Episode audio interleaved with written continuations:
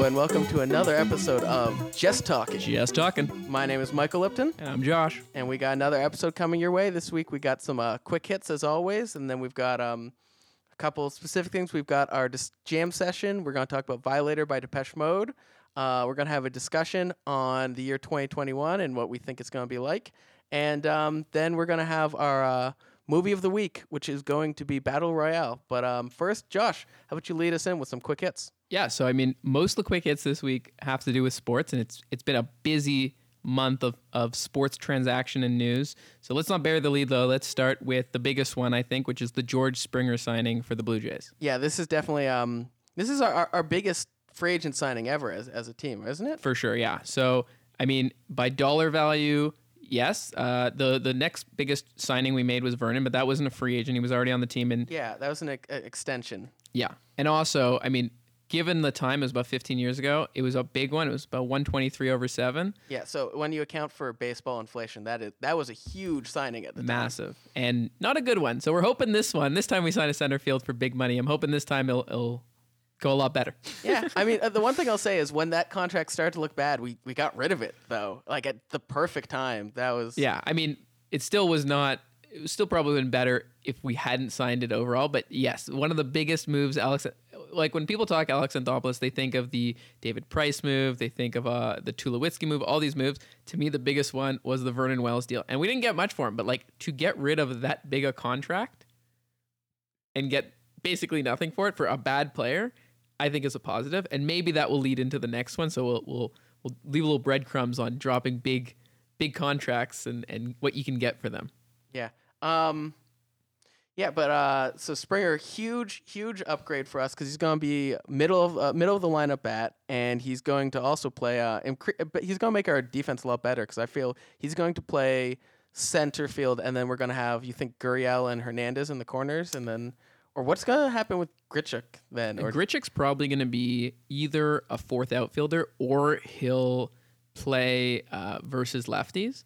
Uh, would be my bet, is I think we're going to do a lot of different guys are going to play depending on if it's lefty-righty. So, you know, maybe Rowdy Tellez plays uh, against righties but sits against lefties. And I think we're going to see a lot of uh, guys kind of moving in and out of the lineup. But I think that our core, our core is pretty set with, and I know you said middle of the order. I, I think Springer might hit first. You really think so? I heard people say that, but I feel like we're going to keep... Um, Biggio? Yeah, uh, No, Biggio's not going to hit hit first. Um, Biggio, did Biggio hit first most of last year? I thought Bichette was hitting first. For I thought B- Bichette hit first or second. And yeah. I, I don't know. To me, I think Springer might be an ideal number one or two. I kind of like him as the two. Same. Uh, I've I've seen some ones. I saw, read an article, and I just disagree with it top to bottom about uh, where they s- hit. But, like, I, I actually think it might make most sense. Springer one. Bichette two. I would switch those, but yeah. Yeah. Um, then I might go... So you'd go Bichette, then Springer? Yeah. And then who? Um.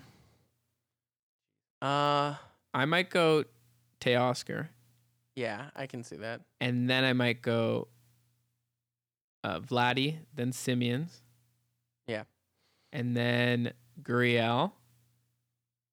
And then Biggio, and who am I missing? Am I missing catcher?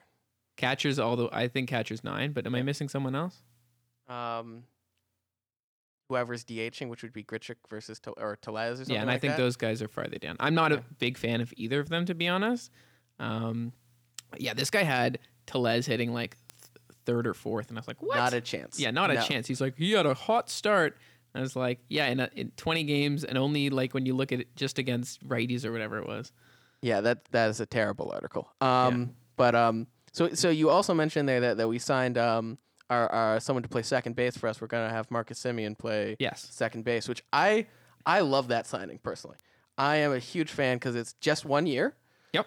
Uh, so there's no long term risk. It's eighteen is what eighteen million dollars. Eighteen million. And so he had a, a down year last year and a huge year before that. But if you like average out his last like five or six years, even if he has like a pretty average or below average season, he'll be worth that eighteen million at like, I'm putting it at like what seven million dollars a win is like yeah. approximately where we're at now. It, so, it's a, it's a, it's a, I want to say it's a can't lose signing, but it's a super low risk, very high upside move. Yeah. Because so for most of his career, he was like a league average hitter who was a below average shortstop. And then he was an okay shortstop. Then he was a good shortstop.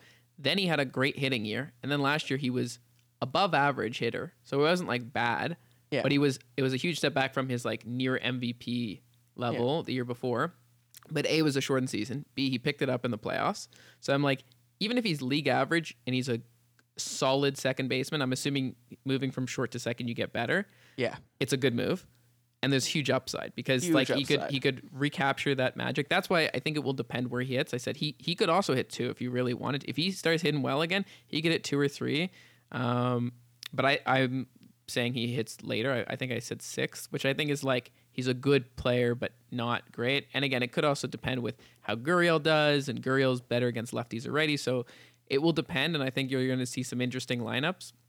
But I think this is the best team we've had in a while. Yeah. Um. I also like the fact that pretty much no matter what, we'll be able to give him a qualifying offer at the end of this year, because I, I expect that no matter what, he'll perform to that level. So even if even if he is only with us for one year, which also doesn't block us from bringing up guys like Groshans and, and our, our prospects down the line, we'll probably get a pick out of this as well. So this is, I, I see in the short term, this is great. With a lot of upside in the short term and, and benefits in the long term potentially as well. It's yeah, a, not an overpay, big upside, could get a pick out of it. Um, it also, like you said, doesn't block any future guys. And let's say the team really doesn't perform, you can always flip him at yeah. the trade deadline. Like if he's playing well, but the team's just not doing it, there, there's there's so many options. Like the way I always like to look at it is, again, you can't say like it's a good move. It's like how many options you have for like the way that things can go, and it goes right. There's like twenty ways this could go right, and almost none that this could go wrong. This is this is a great move. Yeah, I'm I'm a huge fan of this move. I think this is um this is this. has the potential to be the one of the best moves. Like if he recaptures that twenty nineteen magic, even like fifty percent of the way back to that, this is going to look like one of the best signings of the entire yeah. offseason. Now let's talk about the Springer signing. So like obviously probably he's the premier free agent this year. Yeah, I would say him, or some people would probably might say Realmuto, but that's no. Yeah. Realmuto is not going to he he resigned in the end with the Phillies. Yeah, for like a five one ten or something like that. Yeah, so just again, not the dollars are everything, but like in general, if one guy goes for more, then you'd, you'd assume that he is the more premier one. Um, Springer to me was the premier one. I love Realmuto, not taking anything away from him, but I guess you could say I, I thought you were going to say if anything it was between uh, Springer and Bauer. Oh, I thought we were talking just position players. No. Okay. Um, yeah, he's. Uh, I, it, talking just position players, it's him or Realmuto, and I choose Springer of those two. And yep. of all players, I mean, it, it's I, I don't like comparing pitchers. And, and I mean, it's here's tough. the thing, though. If if Bauer only signs one year, which is a, a possibility, then I actually really like signing pitchers like that, because pitchers, one of the big things is that there's so much risk to, to arm injuries. Yep. But if you keep going year to year, you're like, you're limiting your, your risk a lot more on those sorts of things. For sure. Like. Even though not just that, it's, I mean, yeah, I'll, it's, I'll, I thought Bauer was going to go year to year. He said he was, cause I think he said, you know, overall you, why would I give a discount just to take a long term? I'm going to bet on myself, but I'm sure the pandemic has changed that yeah. for a lot of people. Yeah. Um, so I would love for us to still be able to sign him, but I don't think he's going to. But I think he's going to get about the same as, as the Jays, maybe, or about as Springer, and I think maybe even a little more. But I don't know. I, I so my thing about Springer, love love that we signed him. I think we gave him a little too much. Yeah, but um, I mean, if, if after the pandemic things pick up again, then we'll go back to the rate of baseball inflation that we had before, and it won't look so bad. Well, I don't think it's bad. That's my thing. I don't think it's bad, but like. Every indication was like the Mets said they wouldn't go over, what was it, like one twenty. So I'm like, so why do we give thirty million more? What is that, uh, twenty-five percent? Yeah, yeah. It just seems weird that like they said we wouldn't go this high. And yes, maybe if we gave the exact same amount, he preferred them. And maybe even if we went five percent over, ten percent over. I'm sure there were like, we probably had to, but I was like, I my internal projection, my brain was like one thirty-five. So in the end, it's like not, that's what I thought it would take. And it seems like we just like said, screw it. Let's not, let's not fiddle around. Let's just give it to him. Um, and I agree, like same. And but that was my other thing is like the pandemic is, has hurt a lot of owners They're they're short on cash. They didn't make as much last year. And I've read some articles about people needing to take out short-term loans, or I don't know if you know, um, the Red Sox did a SPAC. I mean, uh, this special purpose acquisition unit. They they basically put the a part of the Red Sox you can now buy publicly through a company called Red Ball Acquisition Corp. So I am a small owner in the in the Boston Red Sox. Uh, didn't um what's the name Billy Bean have something to do with? Yeah. That, yeah. Yeah, so the owner who made his money in hedge funds, I think he got Billy Bean to kind of run the organization called Red Ball Acquisition Corp. To It also owns, I think, Liverpool F C and maybe another soccer team. So it's got like a couple different sports teams. Um, and like, but they wanted to raise extra money because it's obviously they've their revenues were hit. So I thought, oh, wow, owners have revenues hit. There's still the pandemic. You don't know if you're going to get all your money. I thought, you know who's got the most money of all the owners? Rogers. Yeah. Rogers, yeah. So I thought we would sweep in and get everyone for like below market. So it was just between me thinking, hey, it's going to be below market and us paying way over market. I thought it was a little strange, but I'm still very happy to have Springer. Yeah, definitely very happy to have him. Um, yeah, uh, I I think it's going to be a, a type of move that... Also, I, I was reading on a lot of things. People were talking about, oh, Atkins and, and Shapiro, they're not going to spend the money that they need to. And you saw uh, Marcus Stroman's tweet, like the day Marcus Stroman tweeted, like two days before they signed him, saying those that ownership will never spend the money to to surround this core with the uh, people that they need. And then like, just not on you, Stroman. Just not on you. Yeah. Um, then like a, two days later, Springer, and shortly after that, Semien and, and stuff like that, where it's just like, hmm. Again, I, I think people underrate this ownership group. Again, I still will fault them in some respects, but I think they're doing uh, an amazing job. I still give them an A mark overall, like for their entire tenure. They have not made, they have almost made no bad moves. Their only bad moves have been, they have not sometimes been risk, they've been too risk averse sometimes. Uh, Anthopoulos was, uh, I won't say he was a gambler, but he was like willing to put all his chips in the middle when it made sense. These are guys who are just checking every time, check, check, check, fold, fold, fold, check, check, fold. And like, they're waiting until they have pocket aces before they go in. So they, ma- when they make a move, it's a good move, but they wait too often. That's my only uh, fault of them. And again, this year, I will say they went in on Springer. I, all my, but like when you look back on every move they've made, I I, I cannot fault many moves they've made. No, I, I can't either. I said wait, waiting on Donaldson. That was the only one that I think was like the biggest one. And again, it's not that they they, they we, it's not that a move they made was bad. It's that they should have made a move sooner. It's it's hard when I mean Donaldson was what, like the best player that had been on the team in a, in a while. Probably, I, I, has he is the best player ever. Um, Jays. Alomar? I honestly think Donaldson might be... Did Alomar win an M V P? I don't think so. But, I mean, he, he is in the Hall, which is like... Well, he, okay, he's in the Hall, but uh, the Hall of Fame is... And I guess this also gets like peak versus uh, longevity. Like, the Hall is a career accomplishment. Donaldson was a nobody for his first... Like, he, he was in the minors still until, what, like twenty-six, twenty I don't know. He he was a late bloomer for sure. Yeah. yeah. And same with Batista. Is Batista going to make the Hall? No. But his peak was pretty damn good. Yeah, he did have a five-year run. Oh, that was and pretty amazing. I, I think that five... And same. I think if you look at Donaldson, like, he might have a five-year run that's probably better than Alomar's. I can't... I don't know offhand, but I'm, like, thinking probably peak. Probably. Yeah. Uh, actually, speaking of the Hall... um. Since we last recorded, it was announced that no one's making it in this year to the Baseball Hall of Fame, which I guess, I don't know. I, I did find it kind of annoying that there were like several, like it was listed that there were a bunch of people who put zero names on their ballot at all. I think I if d- you put zero names, you should have your uh, ballot revoked. You should need to, like literally it should be like, thank you for your service. Goodbye. You're not in the, you're not voting on the Hall anymore. Yeah. Uh, and like... I don't know. What did you think about no one making it in this year? Because, like, I... Anti it. Again, yeah. uh, to me, this is these are the same people that almost... Again, there's one hero. Every One person in the in the baseball writers who I respect more than anyone. I don't know who it is. The person who didn't vote for Derek Jeter. So he wasn't... Or was it Derek Jeter? Yeah. Derek Jeter. Yeah. If he was the unanimous, I would have... I would have... I don't want to even say it. it. It's so silly that he... who is a very middling uh, Hall of Famer. When you look at his career stats, extremely middling. Yeah. Um, and then these same people that voted for Derek Jeter then go, yeah, no one here. No one. And there's, I think there's five players who are more worthy of being in the Hall than Derek Jeter. And yet, obviously, some of these are not nice people. I, again, Derek Jeter's got the brand. No doubt about it. Yeah. And some of these people, Barry Bonds, no one wants to vote for Barry Bonds. But Barry Bonds, even before he did steroids, he, he, was... Like, the fact that he's not in is still... It's no, like ridiculous. It, it's story. It's literally just a punishment. And I get it. It's the same with, like, I personally think the second Pete Rose dies, they'll put him in the Hall of Fame. Yeah.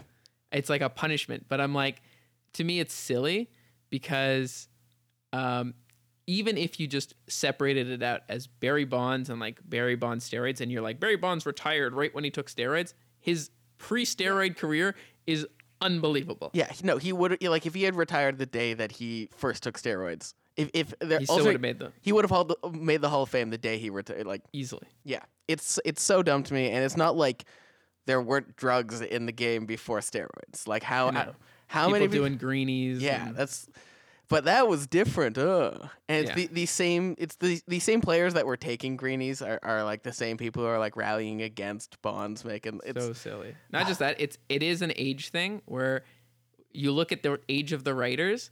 And those writers who have been writing for, you know, in the last ten, fifteen, twenty years, the the younger crowd who, um, you know, the, I'll say they grow up with the analytics and it, they vote overwhelmingly for these types of players. And it's the old grouchy guys yelling from their couch who are not Arr, voting. Old man yells at clouds. It, literally, yeah. that's that's who's not voting for it. It's these old guys who, that's the other thing, not, not to make it a political thing, but like people... hold office, and I'm going to say it in a, people hold office for far too long, and their role is no longer relevant. The world changes, even baseball changes. And to compare it to politics, you know, why are there hundred-year-old people who are senators voting on stem cell research and shit? Doesn't make any sense. So I think same thing, there should just be like a thank you for your service, you're off the baseball writing.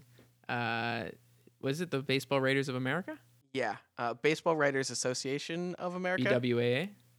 B, I think it's B B W A A. I think baseball is listed as two words, which is just, so you're already wrong, and you yeah. guys are writers, so you yeah. guys should get this right. Maybe maybe I'm the one who's misremembering it, but I actually think it might be the B B W A A.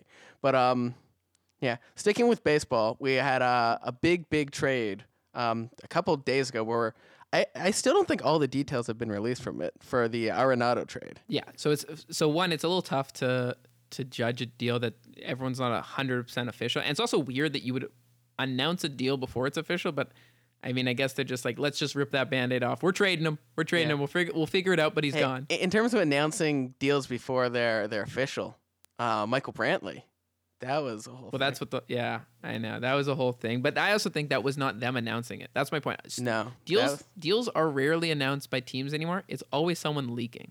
Yeah. It was... Uh, but, um... So, Arenado's going to Saint Louis. Um... Is it... Where do you put him in terms of, like, all third basemen in baseball? He's number one, you think? I, there's no doubt he's top three, and I would probably say he's number one. Yeah. It, like, he's better than... Who Who else is... There's, he's... Machado. I think he's better than Machado. Yeah, I agree. I, I don't know. I, yeah, I guess he's just number one. I don't. But he had a down year in, in. He had a very down year last year. I don't. I don't buy it as in, indicative. Same. As, first of all, short season, weird season, and like small sample size. So I'm like, anything can happen, and it's one year. When you look at the last five years, easily he's the number one third baseman, and he's been so consistent. Yeah. Now you could say he also has like eight. Has he won a Gold Glove every? Year Basically every career. Year. I think it might be every single one. Yeah. Which is kind of I also thought it was amazing. Funny that the scouting reports cu- when he was coming up said he was he, they didn't even think he could stick at third, and it's like, and Gold Gloves. Yeah. Uh, wow. Those uh those people in baseball, they know what they're talking about. Yeah. Well, no, I also think it's the uh, the stagnation fallacy where people assume that how it's going to be is it's always going to be that way. It's like, no, things change. Uh, players get better, and I I like listen, you can only scout what you see. Yeah. But People people improve. Like, no one... You can't say, Batista, he's terrible, but if he completely changed his mechanics, I could see him being a fifty-homer hitter. It's like, that's true of everyone. If he got better, he'd be a lot better. Wow. Deep wisdom right there. I but know. um, what we do know about the trade is that fifty million dollars is going with Arenado to the Cardinals, yeah, which is like a quarter of his remaining contract. Yep. He's owed, I think, one ninety-nine. And so, yeah. Yeah. So that's a pretty nice chunk of change Sizable to come with chunk. You. And then the return is like mostly unknown, but there's like a bunch of names that I've heard. I've heard Austin Gomer, who's, um, I guess they're seeing as, as a starter, but like, I don't really like. It's basically two guys who are not in Saint Louis's top ten prospects. So like, let's just call them what they are. Like men who kind of sit at the end of the bench, yeah. bench warmers. Uh, like maybe they make, you know, they pitch in relief. Maybe one of them turns out to be better than we think, but like we can only judge what we know about them. So either they're the greatest scouters ever, or like, let's just judge what they, what we see. And this Gomer guy who would have been the fifth starter probably on Saint Louis. And again, he's young, he's cost controlled, and he's probably, he's not terrible. He Maybe he's got upside, maybe they see something. I'm I'm more willing to give them a little bit of the benefit of the doubt there, but to me, this is like, you got a cost controlled, average-ish pitcher and two flyers. Yeah, and, and like this pitcher, Gomer, like last year in twenty-nine innings, like most of his like benefit of having a good E R A was from like having a four percent home run for fly yeah. ball. And that like, that that's not going to last when you go to uh, to Colorado. For sure. And again, I said, I'm like the optimistic view is like he's a fourth or third. Like again, yeah. he anyone can learn a new pitch and he could become a great starter. But like knowing what we know, yeah. it's like he's a back end rotation guy, and maybe he's a good back end rotation guy, or maybe he loses a little command and he gets hit hard in Colorado and he falls out of the rotation completely and is a sixth starter and he's, you know, a replacement. That's the best piece. Yeah. It's, and it's what did like, it take to get that? They had to pay fifty million dollars for the right to get three mediocre pieces. Yeah, it's it's this is let's like this is an F grade for for for Colorado. Negative F. Yeah. This yeah, okay. So like I read an article that said this is and it it was interesting. It said like, you know, in some ways you look at the you know, the free market. Hey, if this is the best they could do, this is the best they could do. To me this makes no sense to me. So you're owed a, he's owed one ninety-nine. Yeah. But really, you're only saving one hundred fifty that because you had to pay fifty anyway. Yeah. So you got to compare this to one hundred fifty. First off, he's got an opt-out after this year. So if he has a great year, he could easily opt out, in which case you owe nothing, and you'd actually probably be better off if he just opted out at the end of this year. Get the put the qualifying offer and put put a qualifying offer on him. Get, get a pick, pick yeah. and don't spend fifty million dollars and have a good player. So it's like, hey, we got one season of a better player, saved money, and got a pick. So, like, a trade is already bad if you're like, if you had just opted out, we would have done even better. Like, that's already, you know, it's terrible. Yeah, this is, this is like, well, this is one of the worst trades. Worst trade, yeah. yeah. So, and not just that, this trade was given two years ago. Yeah. This is bad. This is really bad. And so it just, I don't know. I, it also, the, the real thing that made me wonder was, like, it brought up, again, um, t- player options. Like opt-outs and... Opt-outs. So, yeah. yeah, well, that's... Options re- and opt-outs, yeah. Really what uh, opt-out is, is an option. It's like... It's a, it's a multi-year option. The second option. half of the deal is an option. Yeah, it's a multi-year option is yeah. the best way to put it. So, uh, that's the other thing. In order to get this trade through, because he has a no-trade clause... Yeah. He had to... Uh, the, Full no-trade the Cardinal, clause. Yeah, the Cardinals needed to agree to also give him a second opt-out in twenty twenty-one... So now he could opt out in twenty twenty, sorry, in twenty twenty-two. So he could opt out in twenty twenty-one or in twenty twenty-two. So it makes sense why the Cardinals want to get wouldn't want to give up much because they're like, hey, yeah, he can disappear. He could leave in a year, or he could leave in two years.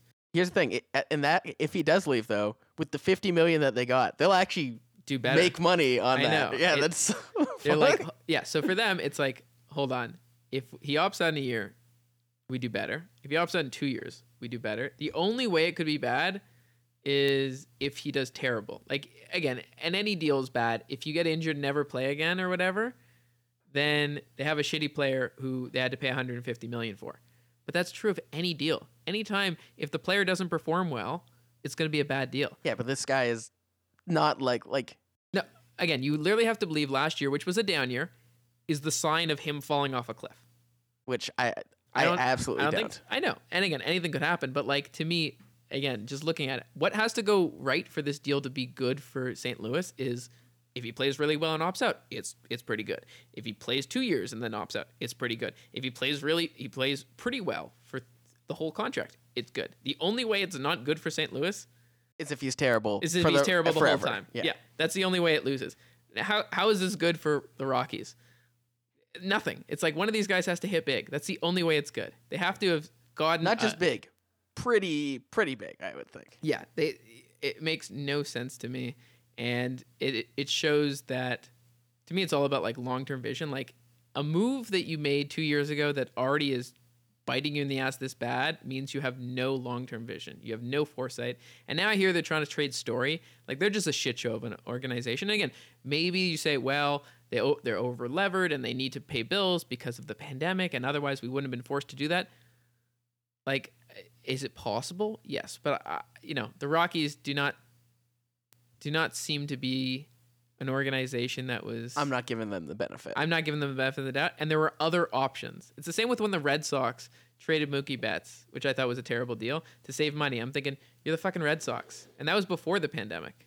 At least they got something for it. And Mookie at least only had one year left. But, like, so that was a little more understandable. But still, like, I hate organizations trading to save money. I, I don't yeah. mind if you're, hey... We're we're we're moving on. We we're in a we need to change. Uh, you know, we're we're doing a rebuild, but like just the only benefit here is saving money. There is no prospects. There's no nothing. Yeah, this is just it's just bad. Um, all right, what else? Uh, moving on from baseball, there's been one other really big trade in sports, um, pretty recently, which was the Matthew Stafford trade, um, where Matthew Stafford was traded to the Rams for Jared Goff, two first-round picks, and a third. I believe that was the um, yeah. total. So the Rams are... I, this is going to make, what, seven straight years without a first-round pick now? Yep. Yeah. But I, I, I won't say has it hurt. So, so, one, what do you think of the deal? I think that Detroit did really well for...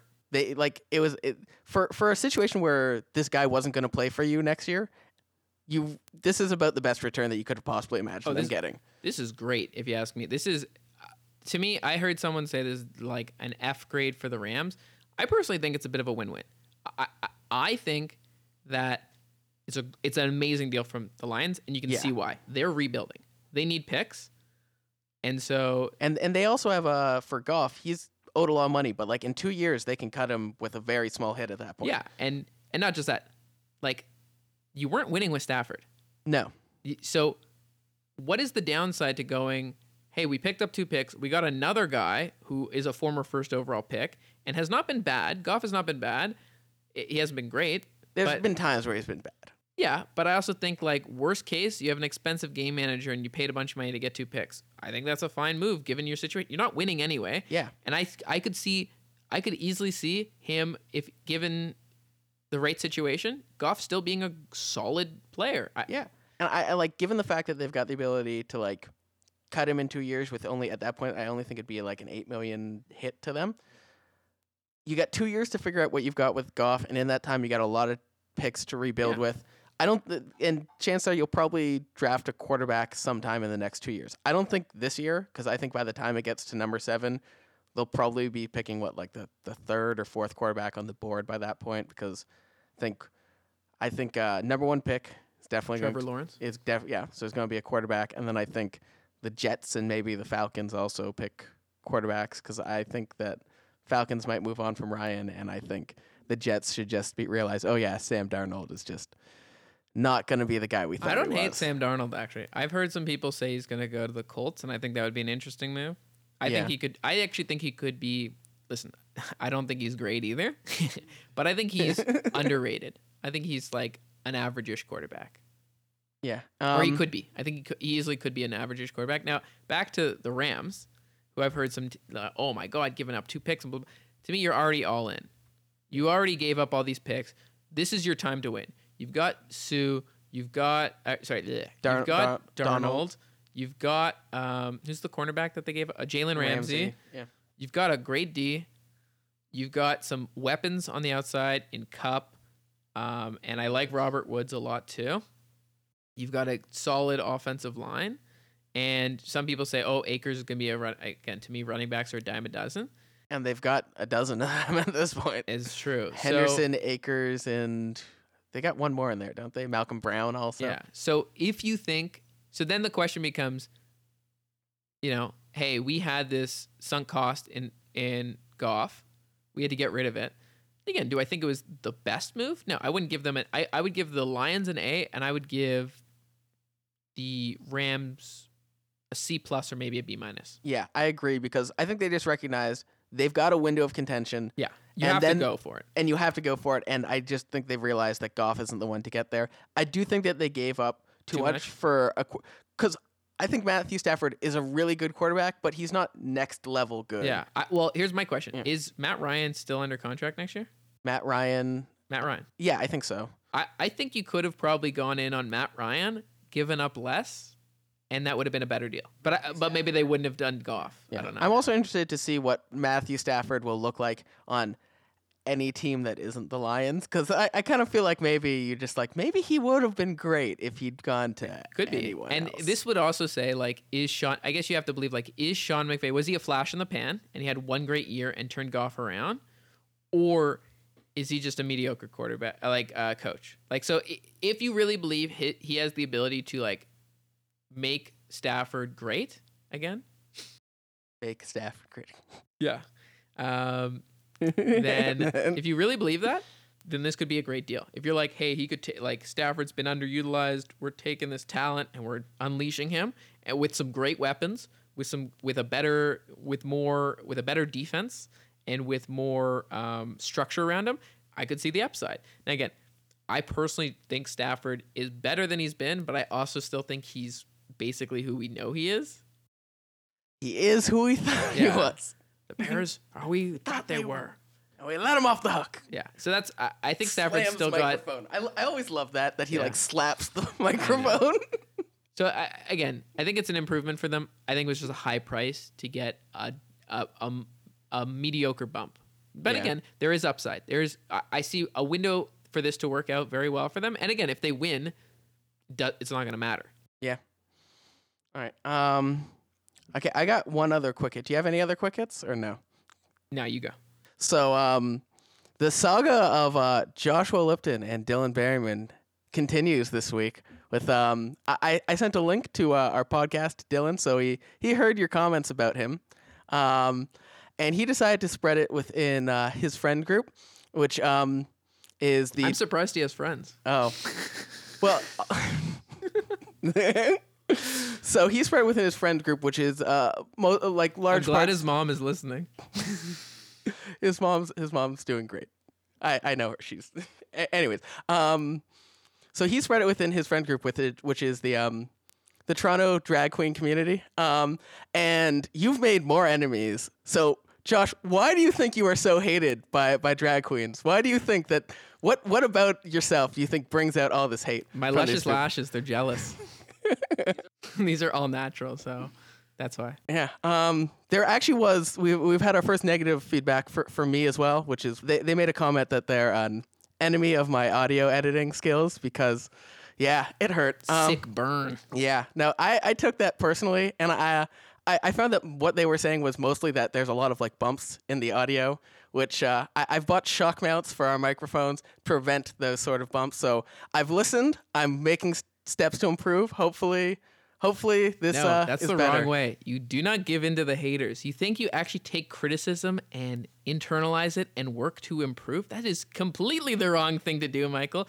You push back, you rally harder. This is avant-garde podcasting. This is this, this is rough sound. Is is this is real life. So, by the way, not that it's the same, but we're watching this show. I think it's called Supercenter. I I don't I don't know. Superstore. Anyway, oh, Superstore. Yeah, yeah. Superstore. There it is. So it's with Ron LaFlamme from uh, yeah. Silicon Valley. Yeah. Anyway, in one episode, I don't know why this is pretty funny. He's like, one guy's like, "Oh, I make YouTube videos of me grilling." And he's like, and he's like, now it takes two hours to smoke, and they just stand there. He's like, I don't know why in cooking shows they always edit out and they just go right to a finished meal. Like that's not real life. So I really, I really try to do like the real time cooking, and it's just him standing there for an hour. And I'm like, that's what, just like playing on his phone and checking a timer. I mean, in the in the thing, it's literally him just like staring at the camera. It was pretty funny, but uh, that's that's us. We're like, we're just we're raw and real and. Yeah, well. Actually, why can't drag? We're here, and and this is who we are. I you're, feel like that's, that's their, the tact you're taking here. That's their isn't that kind of the, the heart and soul of drag? I I've I, accept I, me for who I am and my editing skills. I mean, I, I I'm not going to speak from. I, I don't know enough, but um, maybe that maybe that is. Maybe Should we they'll have appreciate. Them on? I, have I, a drag on as I, a I asked Dylan if, if he would like uh, a comment from the community to make it onto our show as like a collective response to our comment on Barbra Streisand. Um, I, I don't know. Maybe maybe after this episode, they'll have something that they want to say. Please. Uh, I'm sure ratings would go up with them. They're probably more entertaining. Probably. They're they're probably just more interesting than we are as people. Um, yeah. There, there are no show. I was going to say, there are lots of shows about drags. There are no shows about two brothers. There's one, yeah, there's one good idea for a show about two brothers and old ladies. um. So, yeah, so more feedback for Josh, more more hate for Josh. And, um, yeah, I, I we got two responses. I'm trying to improve, and Josh is just being him. Yeah. I'm an old man. I'm not going to change. Yeah. Old man at age twenty-nine now. I know. Almost. I'm almost the big three oh. Yeah. I'm sorry. Anytime I hear someone be like, I'm almost this age, I feel like you're like a little kid at like summer camp. I'm seven, but many. I'm almost eight. Yeah. I'm just like, oh, that makes such Actually, a big difference to me, whether you're seven or eight. Not that it's a... I know someone who... I don't want to skip to the complaints and grievances, but someone who like always says I'm, they're almost this, but it's like they're not. It's like rounding up a lot. Like, oh, wow, you made fifty dollars. Yeah, it's almost a hundred. It's like, no, it's not. Like, what? Like, like I, even that's the, if you stretch what you're rounding it to, that's the yeah, absolute most. Exactly. I, I almost made a hundred, and a hundred's almost two hundred, and two hundred. It's like what, almost four hundred. Yeah, you can do this forever. It's like this doesn't make any sense. Anyways, uh, that's that's all I've got for quick hits. So you ready to move on to jam session? Let's do it. All right. So for this week, uh, it's my selection. I, I feel like every week has kind of end up somehow being my selection. I'll I'll select this time. Don't worry. Okay. Um, and uh, this week we spoke about um, the album Violator by Depeche Mode, which um, I don't know. Have you ever listened to Depeche Mode before this week or no? I have not really. I mean, have I gone out of my way to listen to them? No. I've probably heard songs by them. Yeah. And some of them I've re- I would recognize, but I do not think I have listened to an album or intentionally gone to listen to a Depeche Mode. So now having listened to Depeche Mode, and I, I'm going to say I think Depeche Mode is the the best the best group at what they do, and I think this album is the, their best album. So I think this is like the peak of, of, of this type of music. That is such a weird way. It's, they are the best at what they do. Yeah, I mean, okay. What they do so is wait, they make... You don't mean... So actually, I want to hear what you mean. They, by they that. Make okay. I think the, Depeche Mode makes a genre of music called synth pop.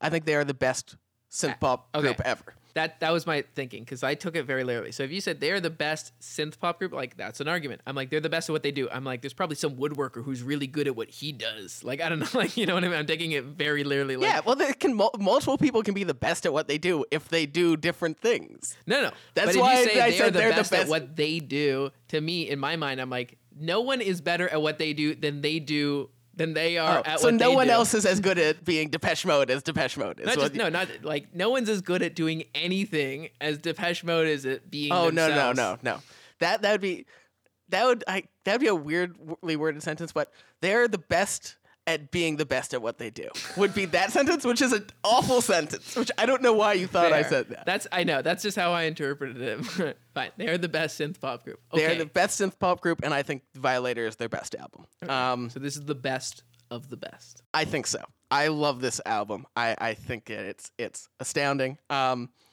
also, I mean, I, it's probably come across in in some capacity on the on this podcast, but I love synthesizers. I love them quite a bit. So any music that, that involves synthesizers, I'm more there for. And synth pop is very synthesizer heavy. Um, so obviously it, it's it's it's something that's up my alley. It's for me, right? For sure. And now, it's probably less for Josh. But no, I actually would disagree with that last statement that it's not for me. I'll say this. I, I didn't say it wasn't for you, although... Speaking of saying it's not for you, anytime that I disagree with Dylan on certain things that are, are more for... Like we were talking about a movie called Tangerine. The the main characters are, are transgender individuals in that movie.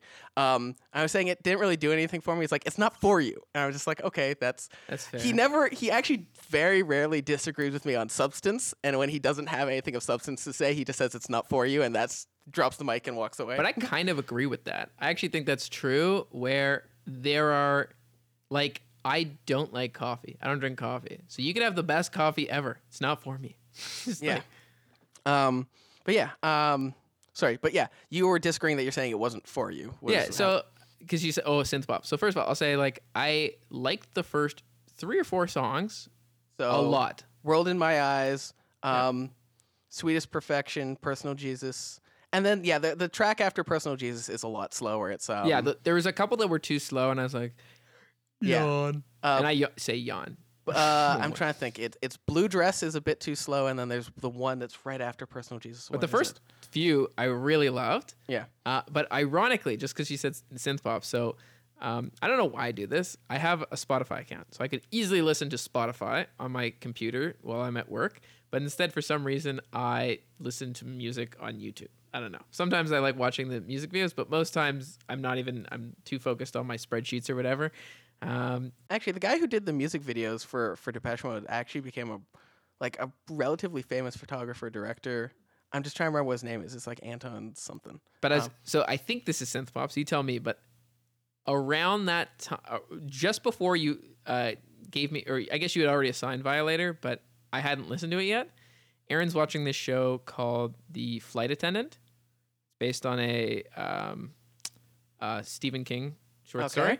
Um, it's with the woman from Penny from Big Bang Theory. Oh, uh, Kaylee Kukunow or whatever her name yeah. is. Yeah. Anyway, and in that movie, she has this uh, ringtone, and Erin loved the ringtone. She said, "Can you get me the ringtone?" And it's called uh, "Two of Hearts" by um, Stacy Q. Um, don't know it off the top okay. of my head. Anyway, so I listened to that on YouTube, and then it recommends other things. And I was listening to what I think is synth pop. So it would like the ones after that would be like "You Spin Me Right Round." Yeah. Is that synth pop? Uh, I, I kind of guess so. Yeah. Tainted Love. Tainted Love definitely is. And Tainted Love. First of all, it was the extended version, which right after that has I'm trying to remember. Uh, I think it's a song by the Supremes. It's like their version of it, though. Oh, yeah. They cover. It's so good. I was like, I was really in on that. Anyway, there's a lot of other ones that I think of when I think of synth pop. Uh, Take On Me. Is that yep. synth pop? Yep. Okay. Duran Duran stuff. Yeah. Duran Duran. Yeah. Big. So I was listening to a lot of, it was just weird that I was listening to a ton of synth pop. And then you just have. And then I listened to Violator. So I was like, again, I would not listen to an album. I haven't listened to a single, but it was like I would listen to a lot of individual songs. Yeah. And I was I was really into synth pop for that one week and a half. So I had yeah. a lot to compare it to. And again, I really yeah. liked it. But like, it didn't do it wasn't like I wasn't like this is head and shoulders above every other synth pop ever. Oh. I I think it's the best. I mean, th- there's songs out there that are amazing songs, but in terms of like an album, this is as good as it gets. Because like in terms of songs, like Duran Duran's got some great songs. Eurythmics have some great songs. Yes. Yeah. Um, but I just think as as a whole album, this comes together beautifully, and it like I feel like it's talking more. Like I don't know. I feel like it's Depeche Mode is definitely a, a darker sound of synth pop than a lot of other ones, which are a lot cheerier. Like if you think of "Take on Me," that song is like. So cheery and happy, for and sure. like you would not describe Depeche Mode in that same way. Are Hollow Notes synth pop? Hollow Notes, um, yeah, I guess so. That era, a lot of pop from that era would be synth pop, and I, I like Hollow Notes. And the, and the Two of Hearts one is definitely also that Stacey Q one. It's, yeah, I just is very I, upbeat. I yeah. will say that, but the Tainted Love one is not upbeat. No, that is I a mean, much darker synthy sound, but yeah. I love it. And the and the one that's after and in the extended version is "Where Did Our Love Go," which I think is by the Supremes, but you could probably tell me if I'm wrong. I I don't know. I, I'd look it up, but um, yeah, that's it's by Soft Cell or something like that. Yeah, is, yeah. Um, yeah, they're they're also like a darker end of that, but like I like the stuff that it talks about because Depeche Mode was like at the time was like viewed as like these. These guys talk about like a lot more stuff than you'd expect from like a pop group. They talk about like feelings of guilt. They talk about lust and unworthiness and stuff like that, and like changing one's life. And then also like on, on like their biggest hit, like the the a true friend. Like how much of a difference that can make to have like a real true friend. Is that Personal Jesus? Yeah, which okay. is like I love that song. I, oh, it's a great song. But this is the funny part. I I was so in, I was very into it, and I didn't really re- like hear any of the lyrics. Like they kind of just went through. I yeah. was I was into it. I was into the song. I really like it. It's a great yeah. song. But can you actually like tell me what it's about? It's uh, about how like having a fr- having a real friend is like having your own Personal Jesus, someone who will listen to your problems, who's there for you. And like, it's essentially saying that's what people want out of, that's what people want out of religion is, is the feeling that there's something out there that cares about you and, and wants you to do well. And that's really all a, a friend is. I, I guess what it's saying is I like it. They want, in my mind, I'm like thinking, I want you to be exactly, just shut up and listen to me. Don't talk. And just like, just like my, my friends are also just like Jesus. They also don't exist. But no, it, it's like saying that like w- what we want out of a friend is uh, someone to, to hear our wants and ho- like the, the exact lines is someone to hear our prayers, someone who cares, someone to hear our prayers, someone who's there. That's all you really need out of someone. And like that's, I was thinking about, is that really what we want out of religion? Just like an omnipotent, omniscient, omnipresent friend, just a friend who's just always there and can do everything. Are we going to be a little deep and like say like what I actually think religion's about? Well, okay, what I think it's about or what people want out of religion are two Fine. different things. Sorry, what people want out of religion. You're right. Sorry. Yeah. What I think people want out of religion is, um, in my mind, you have to create your own meaning in life, but I don't think it's very difficult to create meaning in your life. So I think people want to know that there is someone out there who is giving your life meaning. Um, someone who cares about your life, essentially. Yeah, yeah, basically. But not. It's not just cares about your life. Even if you have some terrible thing, it's like there's a purpose for it, right? Why did I have to have a terrible life? Oh, it was, it was so that I could, you know, there was a purpose to my suffering, and that purpose was to raise my child so that they could go on and cure cancer or whatever, some crazy shit, right? Like, I think that it's just to give your life purpose and, and know that it's there's there's some reason for it. There's some rhyme or reason.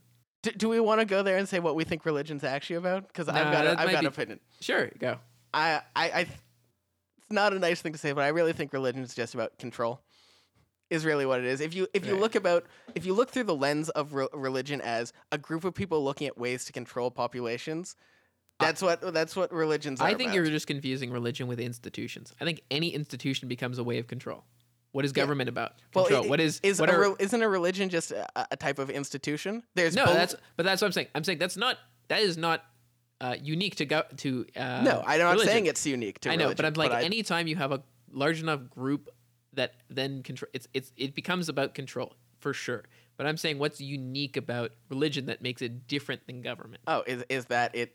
It's tied much more deeply to people's deepest feelings and, and deepest personal wants and desires, which I don't think government is as much. Okay, actually, I just had a great idea, but I think it's okay. I want to do.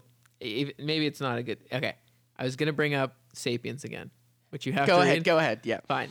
So he basically says that all these institutions are, the, like, they're all the same. And, like, think about, like, your country tries to give you a deeper purpose and, and connection by saying, like, patriotism and all yeah, this. Yeah, nationalistic and, feelings. Yeah, and, and gives you, like, a connection. Anyway, I was going to say we should do, forget a movie, a book report, read Sapiens. But maybe that'll be for a couple episodes from now because I know a book can take a, a little longer than a, a yeah, movie. Yeah, pl- plus I just started a book relatively recently. I, and it's not a short book. I started reading I started reading Crime and Punishment by Dostoevsky. Oh, you say it's not a short book. So it's not not a short book. It's a long book. That's a long book. Yes, well, that's I wasn't going to say like it's a long book. But um, I, I, I read like four pages of it. And well, actually so you're probably basically more. Done. No, I, I've probably read probably like the first fifteen pages.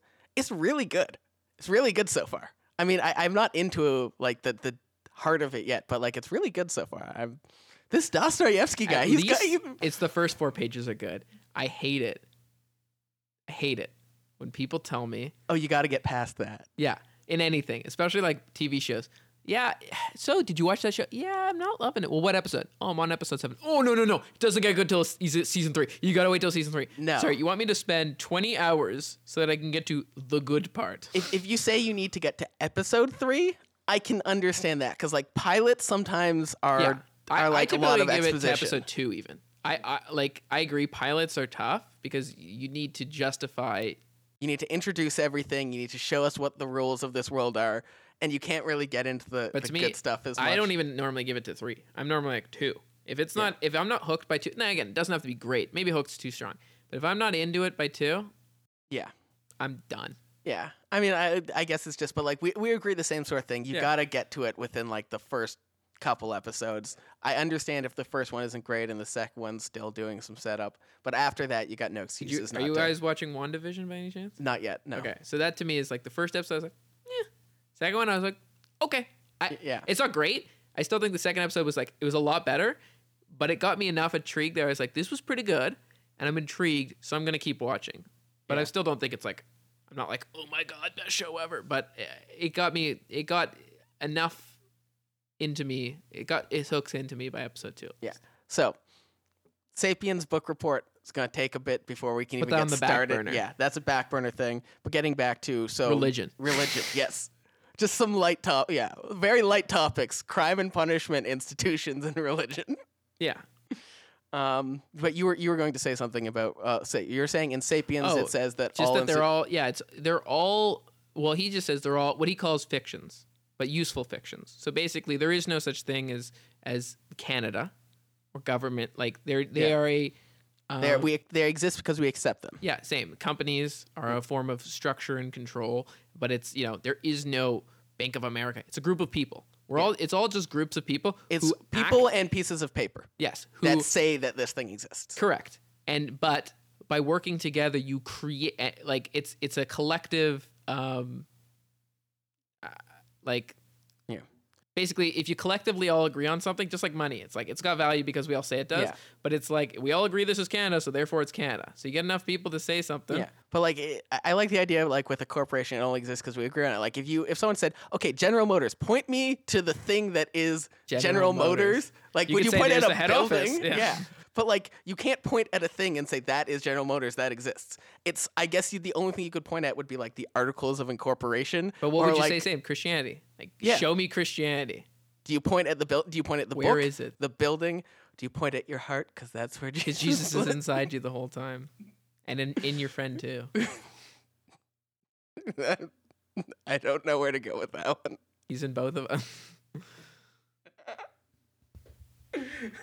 Short break. Um, okay, let's try and get back on, on, on topic somehow. No, no, more. Was it Tobias Funke? The man inside me? me? Yes. Oh, my God. Oh, Tobias, a you man blow hard. Me. Yeah. There are so many poorly chosen words and phrases in that sentence. I want you to go and, and get a, a tape recorder and record yourself for a day and then listen to it. So funny. Um, okay, so are we actually going? Are we actually going back to, to Depeche Mode and yeah. Violator now? Okay, good. I was wondering. I was kind of concerned that maybe we were just never gonna make it back. Wait, Viol- Violator though describes Jesus when he was inside. Right. um, no, actually, the name was chosen as like a joke within the band. They're like, we we just tried to choose the most heavy metal sounding album title that we possibly could as a joke, and they came up with Violator as the most. It's a good name, yeah, because I do agree. Like, I when I heard Violator, I was expecting something different. Yeah, but like it was just them going like, yeah, this is not at all what we are. Um, but yeah, uh, back to the songs. So we talked about Personal Jesus, which is probably the biggest hit of their career. Um. It's also, this is around the time that they started incorporating more guitar into their sound, which worked on this one, but I think they went too far with that on their next album and kind of lost what made them special. But um, I think the way that they use guitar on this album is great because it's like very simple melodic lines with like heavy chorus and reverb. Um, and it worked really well on, on the next couple tracks after that, which are Enjoy the Silence and Policy of Truth, which are just amazing songs. I don't know if you remember either of these. Sure, I like them, but now I can't, like, that's my thing. I, you really, like, I just, like, listen to it on a loop while I'm working, and I'm also doing work, so I'm, like, sometimes I'm really into it where it's, like, you know, a little lighter work, I'm responding to some emails, I'm like, this is good, and sometimes I'm, like, really reading the, reading through some financial reports, and I'm, like, you know, there's sound going on, but I'm not, it's not, I'm not really paying that much attention, so... Uh, probably not the best listening experience, but I tried to do it because to me, you can't just listen to it once. So I tried to just do it on loop. So I probably listened to the album three or four times, but nice. like, okay. I don't recall all the songs. That's why I said, I, I, I can tell you, like, I could draw a chart of how my feelings are. I'm like, oh, this is good. Oh, good. Up, up, oh, down. Oh, and yeah. a little up. And I think it's just like start after Personal Jesus is Waiting for the Night, which is a really slow song that takes you out of it. And then is followed by two upbeat songs, which are in Enjoy the Silence, which is really just like about how like people try and like fill sil- fill silences with talking and stuff, where it's just like, no, just en- enjoy things. Stop trying to like fill fill these uncomfortable silences with talk and just enjoy them for I what they are. And words are really clumsy. Enjoy the silence. I will admit that I need to fill. I'm trying to get better, but I try to fill time. I don't even always do it with talking, but like I need music in the background. I need to throw on a YouTube video. I need to listen to a podcast. I'm like, I do not often just be like, I don't know, but like this is saying like, because like the, the example of this is like a guy is with a, a girl and like it's there, rather than just quietly enjoying each other's company, they they just fill that silence with stuff, and that can like ruin the situation rather than just enjoy the presence of the other person. Okay, but I'll push back. That's fucking stupid. What is the presence of another person? But you, you don't just sometimes just like in like if I'm reading a book and Rachel's there next to me and she's reading a book. I could it, it, like. Is it? Be- it's better. It's the book better. Is better because she's no, there. No, my life is better. Because yes, your life is better because so she's I'm, there. But if you never interacted with her, no, would your life? Be I'm not better? Saying never interact, but like there are times where you can just like comfortably enjoy being with someone, even if you're not doing anything. You're just I with. Will slightly agree, but I still think like the whole reason that that person makes your life better are all your interactions. The parts that you like about the person are the interactions, not the lack of interactions. No one's like, wow, I really like how my wife, we don't really chat or anything. That's my favorite part when she's silent and she doesn't like, no, no but- your best part is like, hey, I love when we chat. I love when we share a movie, when we talk about it. I love when we share a meal. I like all those things. It's the things you share, not the lack yeah. of, not the silence. Not the, si- no, it's not. But like, in addition to all of that, you can also just enjoy being there.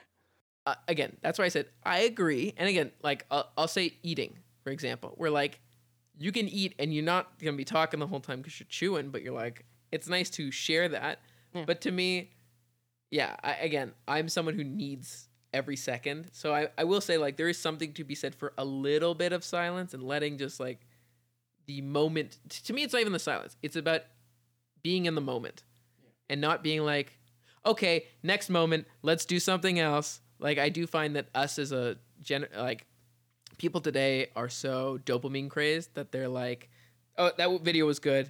Instead of being like, that was a really funny, insightful video or whatever it was. And, like, just... Just in- stewing in it for a bit. And stewing in it and being like, wow, that that kid who, you know, whatever it is, beat cancer. Like, that's so inspiring. You know, I wonder if I... No, instead you're like, next funny video. It's like, yeah. you, you just have to keep... I don't know why I thought the funny video. Yeah, kid being yeah. cancer. Lols. yeah, cancer, you suck. yeah. No, but like I do find like that's that is what we are. We're like on to the next one. Just get more and more. And I I feel that way too. Where I'm like I watch. Uh, you know, I have to listen. I have to fill it when I go on a walk. Listen to a podcast when I go in the car. Podcast. Yeah. Sometimes it's just nice to just enjoy. I, I need a little more silence in my life, but I'm like not too much. Okay. Well. Thank so you I for sharing. I, yeah, I appreciate that sentiment a little. Yeah. And then that's followed by Policy of Truth, which is about, you know, how sometimes just you don't need to say the truth every every time. You can just ruin stuff. With, I will with agree that. with that one hundred percent. Yeah, yeah and it's, it's about someone who keeps on going back, keeps on. He, they've they've got a policy that they always, always, always say the truth, always tell it, and it's about this guy saying, "Do you not see how shitty you've made everything by following this policy and not just like." Occasionally just not not even lying, just saying yeah. nothing. I so that's my thing. I don't think you always have like I don't think you always have to tell the truth, but I also think you always don't have to say anything. Yeah. Like and again, not about the silence, but I mean like literally I don't have to be like, "Wow, Mike, that was a stupid comment." You could just be like, "Ha," and then move on. like you know what I mean? Like I I work with uh people all the time that do stupid things. Uh, not not the people I work with, like I work with people in work, and instead of going like, wow, that was a really dumb question. You just, you don't say that. You say, thanks for the thought. Moving on. I'm a big person into keep it to yourself. That's my, that's my, I want to say that's my life philosophy, but I also think if you just let it out, you just start um, like a feedback loop. Yeah. Where you go, oh, that person's so stupid. Oh, so annoying. Just like, don't think about it, and you'll just move on. Yeah, but um, I, I, I kind of, I also, I like that. That's like, it's talking. I, I kind of dislike it a lot of times when music just there's lyrics, but you're just like nothing, nothing was said in that entire song. Like you, no, no point was made, no, no, exp- nothing expressed. You just said things, and then if you had just said blah blah blah blah blah blah blah, but you made it rhyme, your blah blahs rhyme. It would be just as significant as what you said. I like that this. This album, like, it's, it's got a, something. Yeah, well, it's got ideas. That but you're also about. Someone who likes. I also like ideas, but I think it's sometimes like we're we want. I was I can't remember what I was reading, but it was like you want something that's so insightful and interesting. And guess what? Some some of life, like I'm someone who always wants to think the deep thoughts and think about things that are gonna be. Oh, I want to find an epiphany, and I want to think something uh, deep and insightful that will change my life. Not every moment, and I've had to no, just it, come it to realization it doesn't have that to like be, it doesn't have to be deep, but it should be something. It should be I, something. Again, I do think that, but like. I also think you should be able to. I, I was like that where I was, but I felt like that I wanted all, all things like that, and now I'm like, no, you you you gotta have your vegetables, which are like the you know the insightful things where it's like it makes life better, and it, it you know especially as a young person, you want to be like, why am I living? Am I living the way I want to live? Like you got your whole future ahead of you, so you want to think about some deep thoughts, but you also just gotta enjoy life, and some things don't have to have a deeper meaning; they can just be enjoyed for what they are. Anyways. Which is why my theme song is Wet Ass Pussy. It doesn't have... It is so deep and insightful. Didn't you have a roommate who was... Um... Bees in the trap. Bees, bees, bees in the trap. Was it Hari or... Yeah. Oh, God. Uh, I feel like you've actually spoken about that on the pod, so we won't get so. into it again. But, yeah. but um, yeah, so... By the way, Super Superstore? I'm going to get it wrong every time. Superstore? Yeah. Okay. That is a dumb but funny show. Doesn't need to be insightful. But other shows I watch, I want there to be some deeper meaning to. Whether yeah. it's, I'm trying to think of like, I think like that's what, also I'm into WandaVision. I like I think there's something deeper going on. Yeah. Um. You know, I, I'm now that you're talking about like Superstore again, I'm just thinking about it in relation to Enjoy the Silence. People are like all, often have like T V on in the background that they're not actually oh. watching, right? Right. Just to, like fill, fill the the space with something that's going on. I hate that. And yeah, I know. Isn't that, that kind of like what that song's about? Though it's just like enjoy. That's my point. Yeah. I so, but you don't have to enjoy. So again, I said I do that, but like I don't think I think there's a slight difference. So I'll, I'll so my father-in-law, Mark Tobe. Yes, not going to listen to this. Yeah. I, I I know who it is. Thank you. Yeah, I've so, met yeah. him before. he they always have. I not that I actually have A D D, but like oh, C N N. They always yeah. have no. They they have a lot of C N N on, but they always have the T V on in the background. Something's on. And I get, it's for me. I get very easily distracted. So I want to enjoy, hey, we're going over there for, you know, before COVID, we're going over there for dinner. And I want to enjoy the chat, but I'm just like, my brain is just like, something's going on, need to look at it. So I I try to never have the T V on. I try, we never eat dinner in front of the T V. We, I, I want to do, my goal is like, I want to be one hundred percent invested in whatever it is I'm doing, not half-assing two things. So either I'm I'm enjoying your company or I'm watching a movie. But I'm not watching a movie while on my phone and also talking to my friend. Like, I'm not yeah. doing three things because I find you just end up doing nothing. So I'm like, I want to be fully in the movie. So Aaron and I have a rule now, like, no phones while we're watching movies. No, you know, I, that's that's how I want to do it. I want to just enjoy it. Now, we've got a little more lax because of COVID, because, like, now we're like, you know, normally there's a lot more going on. Now we're like... Ugh. What do you want to do? I'm like, whatever. I don't really care. So sometimes now I am like, whatever. You watch your show. She'll be watching a show. I'm just enjoying her company, but I'm also just, I'm not really watching. I'm reading and I say, but you watch your show. But if we watch something together, if it's something we both want to watch, it's like, we're in it. Yeah. Um. Okay. So final thoughts on this album before I we move it. on? Yeah. In fact, I'm... what I liked more is you telling me what each song was about. I was like, oh, that's interesting. um. Yeah. I, I have thoughts, and and they're worthwhile listening to. Um, but yeah, I definitely really enjoy this album. Obviously, I, I picked it. Um, and yeah. So I wait, would, you would not pick an album you didn't like? I don't think I would pick an album f- for for jam session that I didn't like, or I didn't think, if, if it's something that I haven't listened to, that I didn't think I would like. Yeah. I feel like one you should be like, what do you think? And I'll be like, yeah, I liked it. No, it sucks. Let me tell you why. You know what we should do for jam session one week? We should do a Barbra Streisand album. Yeah, there you go. I don't think either of us will enjoy it. Let's spend some time talking about this. Yeah, exactly. We're both... Unfortunately, um, the next podcast will be delayed because we both have ear injuries. Oh, God. Um... Yeah, uh, so next, uh, next up after jam session, we've got uh, Complaints and Grievances. Do you have any? I kind of gave one, which is like the people who, so I don't actually have a formal one. I do I do hate when people say, oh, it gets better. It gets better at yeah. in episode four or five or six or ten. No, that yeah. I hate. Um, I don't think I have anything official to complain. Actually, sure, I'll do it. And it's yeah. it's a little, it might be a little controversial, but um, it's doctors. So someone we know was not feeling well, so went and got a COVID test because they said, oh, like you can't go to a doctor if you have a COVID test, or unless if you're if you have a cough, unless you get a COVID test. So they got a COVID test, came back negative. Then the doctor said, no, I'm still not going to see you. Oh, why not? Well, you still might have it. So, and then it was like, oh, should I get a second COVID test? Well, I'm still not going to see you if you have a second COVID test. So I said, hold on. You're sick. This person's not feeling well. They got a test. Even if they got a second test that said no, you're still not going to see them. Like, I, I don't know why. It really bothered me. I was like, so, sorry, you're not feeling well. Well, I'm not going to see you no matter what. It's like, what is the point of going to a doctor? Like, why?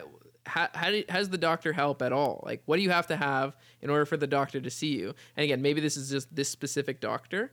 I'm not saying all doctors, but this specific doctor seemed to be like, no matter what, I'm not going to see you because you're not feeling well, and it might be COVID. Okay, but we proved it's not COVID. Well, I really just don't want to see you. Like, it, I don't know. It really bothered me the way it went down. Is this making any sense, or am I just rambling? No, it makes sense, although... You probably come off as rambling to other yeah. people. To me, you come off as like, I understand. But to other people, you probably sound like a crazy person. Crazy? Me? No. I'm not crazy. You're crazy. That's the other guy, Josh. No, uh, I'm not. Okay. Um, I've got I've got a, a small complaint, which is just... Wait, about... what do you think about my complaint? Rate my complaint. Is it valid? It's a Yeah, it's a valid complaint. It's just like... Like what? What is the level that would? No, get no. Literally, to, like, they literally said, "Oh, our our host, our doctor's office isn't capable of uh, seeing people during COVID. We we want to keep it at a minimum, so you only see healthy people." Like I, I just don't understand.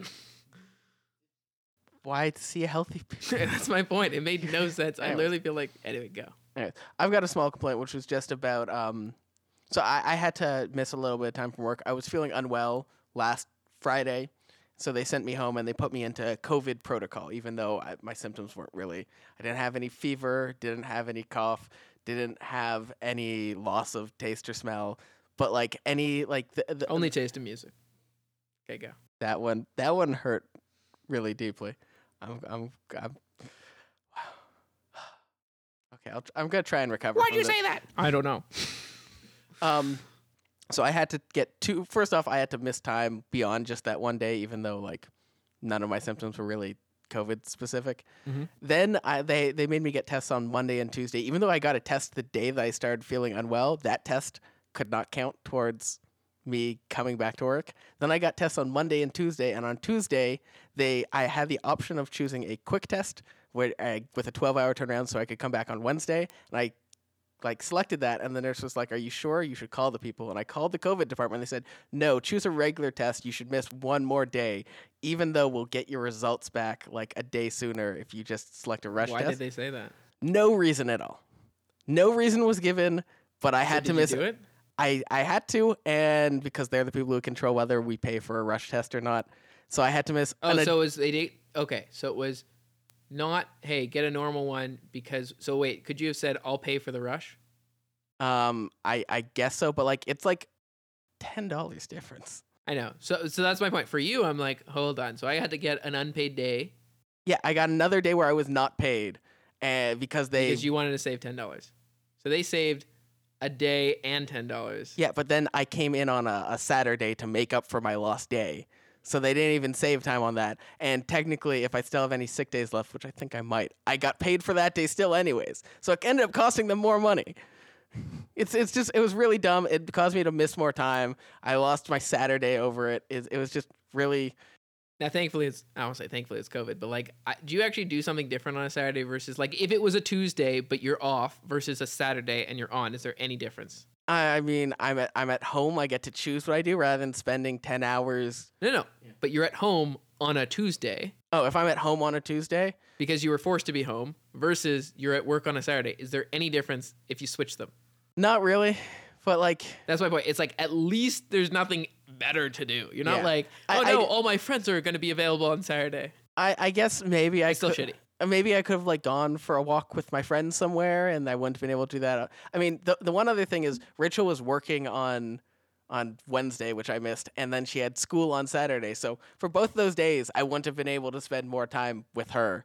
If it was any other week, I would have been able to spend time with her on yeah. Saturday. But like, it was just a really annoying yeah. thing. Um, and stupid bureaucracy. Yeah, I don't know. It it just it just annoyed me that they, they wouldn't just be like, no no no no no, please specifically do not request a rush test to get you back earlier. There should be a rule where uh, just because someone else I know was talking about some dumb bureaucracy at their company, and they were talking about like filing some accounting. It's like the most complicated form ever, and blah blah blah, and it takes ten weeks, and then you you learn um, two months later whether or not you filled it back out right. I'm like, this makes no sense. There should be a, a role where someone just goes in and just says, "This is stupid. This is stupid. This like change it." Like I don't know why the why is there not someone to test all the processes? I don't know. Like, th- there's an entire department whose job is to, to govern the COVID protocols. No, those are the people I supposed to. Just the COVID protocol. This is my point. It's like sometimes there's weird things where like this makes sense only within the COVID department, but not its interaction with another department. Yeah. So um, like, hey, this quick test. Why can't we do that? Like, if you're the finance, you're like, yeah, why did we spend extra to bring Michael in, pay him overtime instead of spending ten dollars? This doesn't make sense. So like, and yet it's no safer. Or it's no. not it's not like you introduce more risk by doing a, a quick test. No, but it gets it off of their budget line and onto our budget line. I know, but that's my point. So someone should be like, okay, cool. This was like, and that's, honestly, that's the right answer. This is normally why things happen, is because someone says, let's push it onto someone else's problem. And all these problems build up right at the corner of departments. And they're like, well, it's not our problem, it's their problem. And it's like someone just needs to be like, this is a whole dumb process. Let's rewrite the process so that the whole business, the whole company benefits, not your individual department. I think partly it's just that they're saying this is not a long-term – This it, I, I get as a general idea, but I think they're saying for this specific type of thing, it's just like this COVID department's going to exist for another nine months, and then that's it. Pro maybe yeah. maybe twelve months. I don't know. Depends. Depends how long – this whole thing goes on, which actually probably leads us in really nicely to our discussion, which is uh, twenty twenty-one thoughts and how is this night different from all other nights? Yeah, yeah. I don't know. Um, on so most nights we get, uh, most years we get zero COVID shots. On this year, why do we get two? Yeah. Hopefully they'll also introduce that one that gets the the one. Was that the Johnson and Johnson one? Yeah. So um, how's this year different? I mean, I think. I'll actually start off on something that's not... First of all, I keep saying it's a joke, but the real tragedy of COVID is that that's all people talk about. I learn, every time I talk to a friend, hey, how you doing? Oh, you know, I, dealing I, with COVID. Sucks. The cases are going up. It's like everyone's become an expert on reading the charts of how many vaccines people are getting. I think the reason why is because not a lot is happening in people's lives. Agreed. So they don't have anything else to talk to, and they don't feel like just being like, my life is But empty. I also think, like, okay. I have not seen the sun in four days. What have you done? Okay, you've created, you write music. I've done a little bit of creative writing, not oh, as much. Actually, I, uh, just quick interjection. Sorry to interrupt, but um, I, I, in terms of music, I'm actually pretty much determined that I'm done with these, all three of these songs. I'm going to post them at some point. Nice. Probably in the next week, so gonna gonna put that out there somewhere. Very I'll nice. Probably like whatever episode after we after it's posted, I'll we'll include a link to, yeah. to it so people could listen to that and then have something more valid to criticize me on. They'll be able to criticize my audio editing and my music making, and then I'll just feel bad about myself as a person. It's yeah. great. No, it's honestly this is my thing. The only way you get better is by putting yourself out there. Yeah. Well, I'm, I'm. That's like so far I have not posted any of my stuff, and I'm going to probably post both of my like three song E Ps up onto Spotify. Um, I'll listen to them on repeat so you can get paid.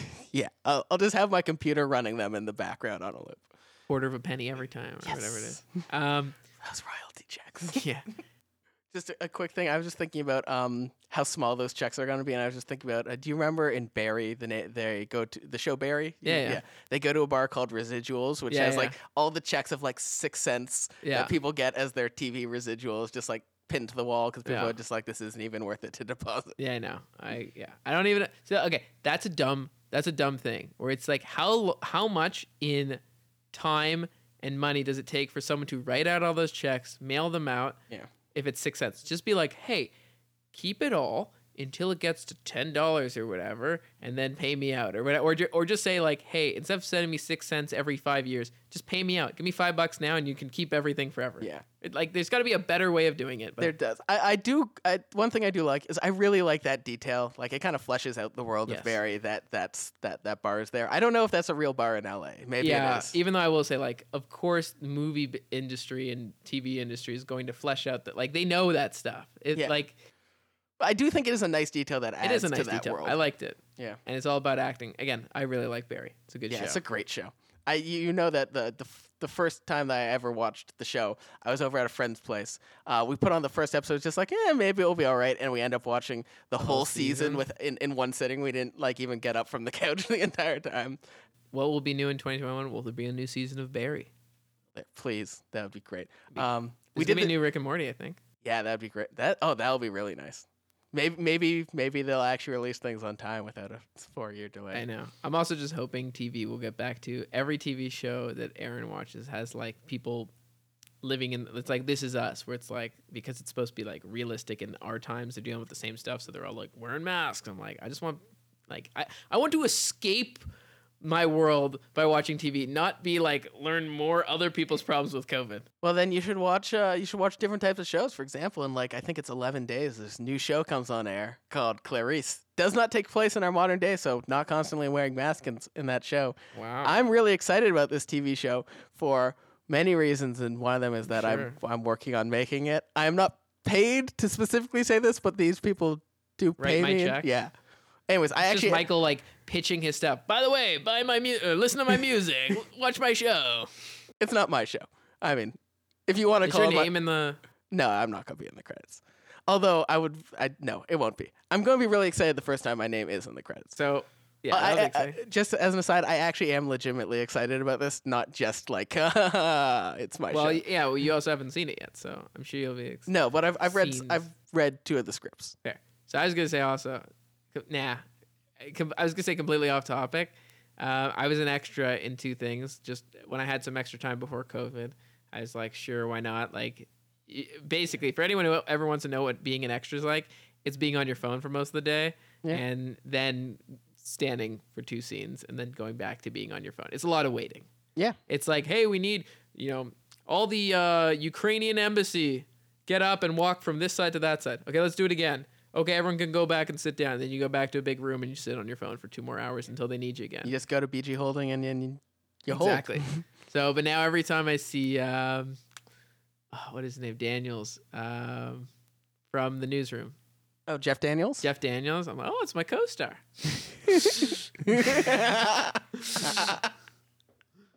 So, yeah, I was a scene in the background of something with, what's it called? The Green, it was called The Green Room. It was oh. the Comey Rules or whatever. Yeah, yeah. I, yeah. I, So I was a background. First, I was a, I was Ukrainian, and uh, how how did you get into character as being Ukrainian, Josh? So that's the funny part. They're like, mm, like they look at some people and they're like you, you, and you, and they grab me, and then one guy goes, Ukrainian bride, huh? I'm like, huh? He's like, you also are Ukrainian. I was like, no. I was like, oh, you look so U-. like he literally said I look so Ukrainian. He was like him and his buddy were both Ukrainian.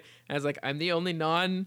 authentic one here, I guess. So do you feel like a phony, a uh, big fat? No, because phony? In the end, I didn't even I didn't even get in on the scene. They they had me walk, and they're like, too many people, the fake Ukrainian house. And then I go back to B G Holding. I sit around, and then they changed me, and literally all they did was change the way my hair was parted. And they're like, okay, now you're an F B I agent. And oh, I'm in because the, they did the, the hair parting as a right. Yeah, hand. the ba- the bad guys go one way and the good guys go the have other we, way. We ever, uh, not that Ukrainians are bad, but in this one, I think it was like you know. Yeah. Um, that is so fun. I actually do think. Do we not have some Ukrainian ancestry? I know we got Polish and Herzegovian. I thought there was yeah, also Ukrainian. Probably, but again, I'm not. Yeah, in this very scene, indirectly. In this Ukrainian. scene, I, yes, in this scene, I think they were, um, you know, colluding with the. Wrong embassies or whatever. So, um, but yeah. And then for the, for the F B I scene, again, it's just like literally just sit there and let Jeff Daniels talk at the front and okay, back to B G Holding.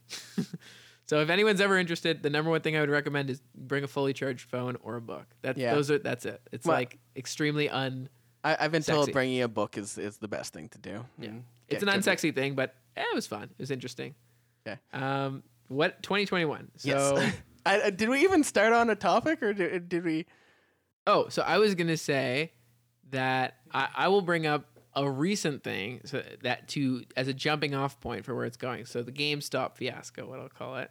Yes. So for those who don't know, GameStop went from four dollars to four hundred dollars in a you know in six months, and really it went from twenty dollars to four hundred dollars in like five days. Yeah.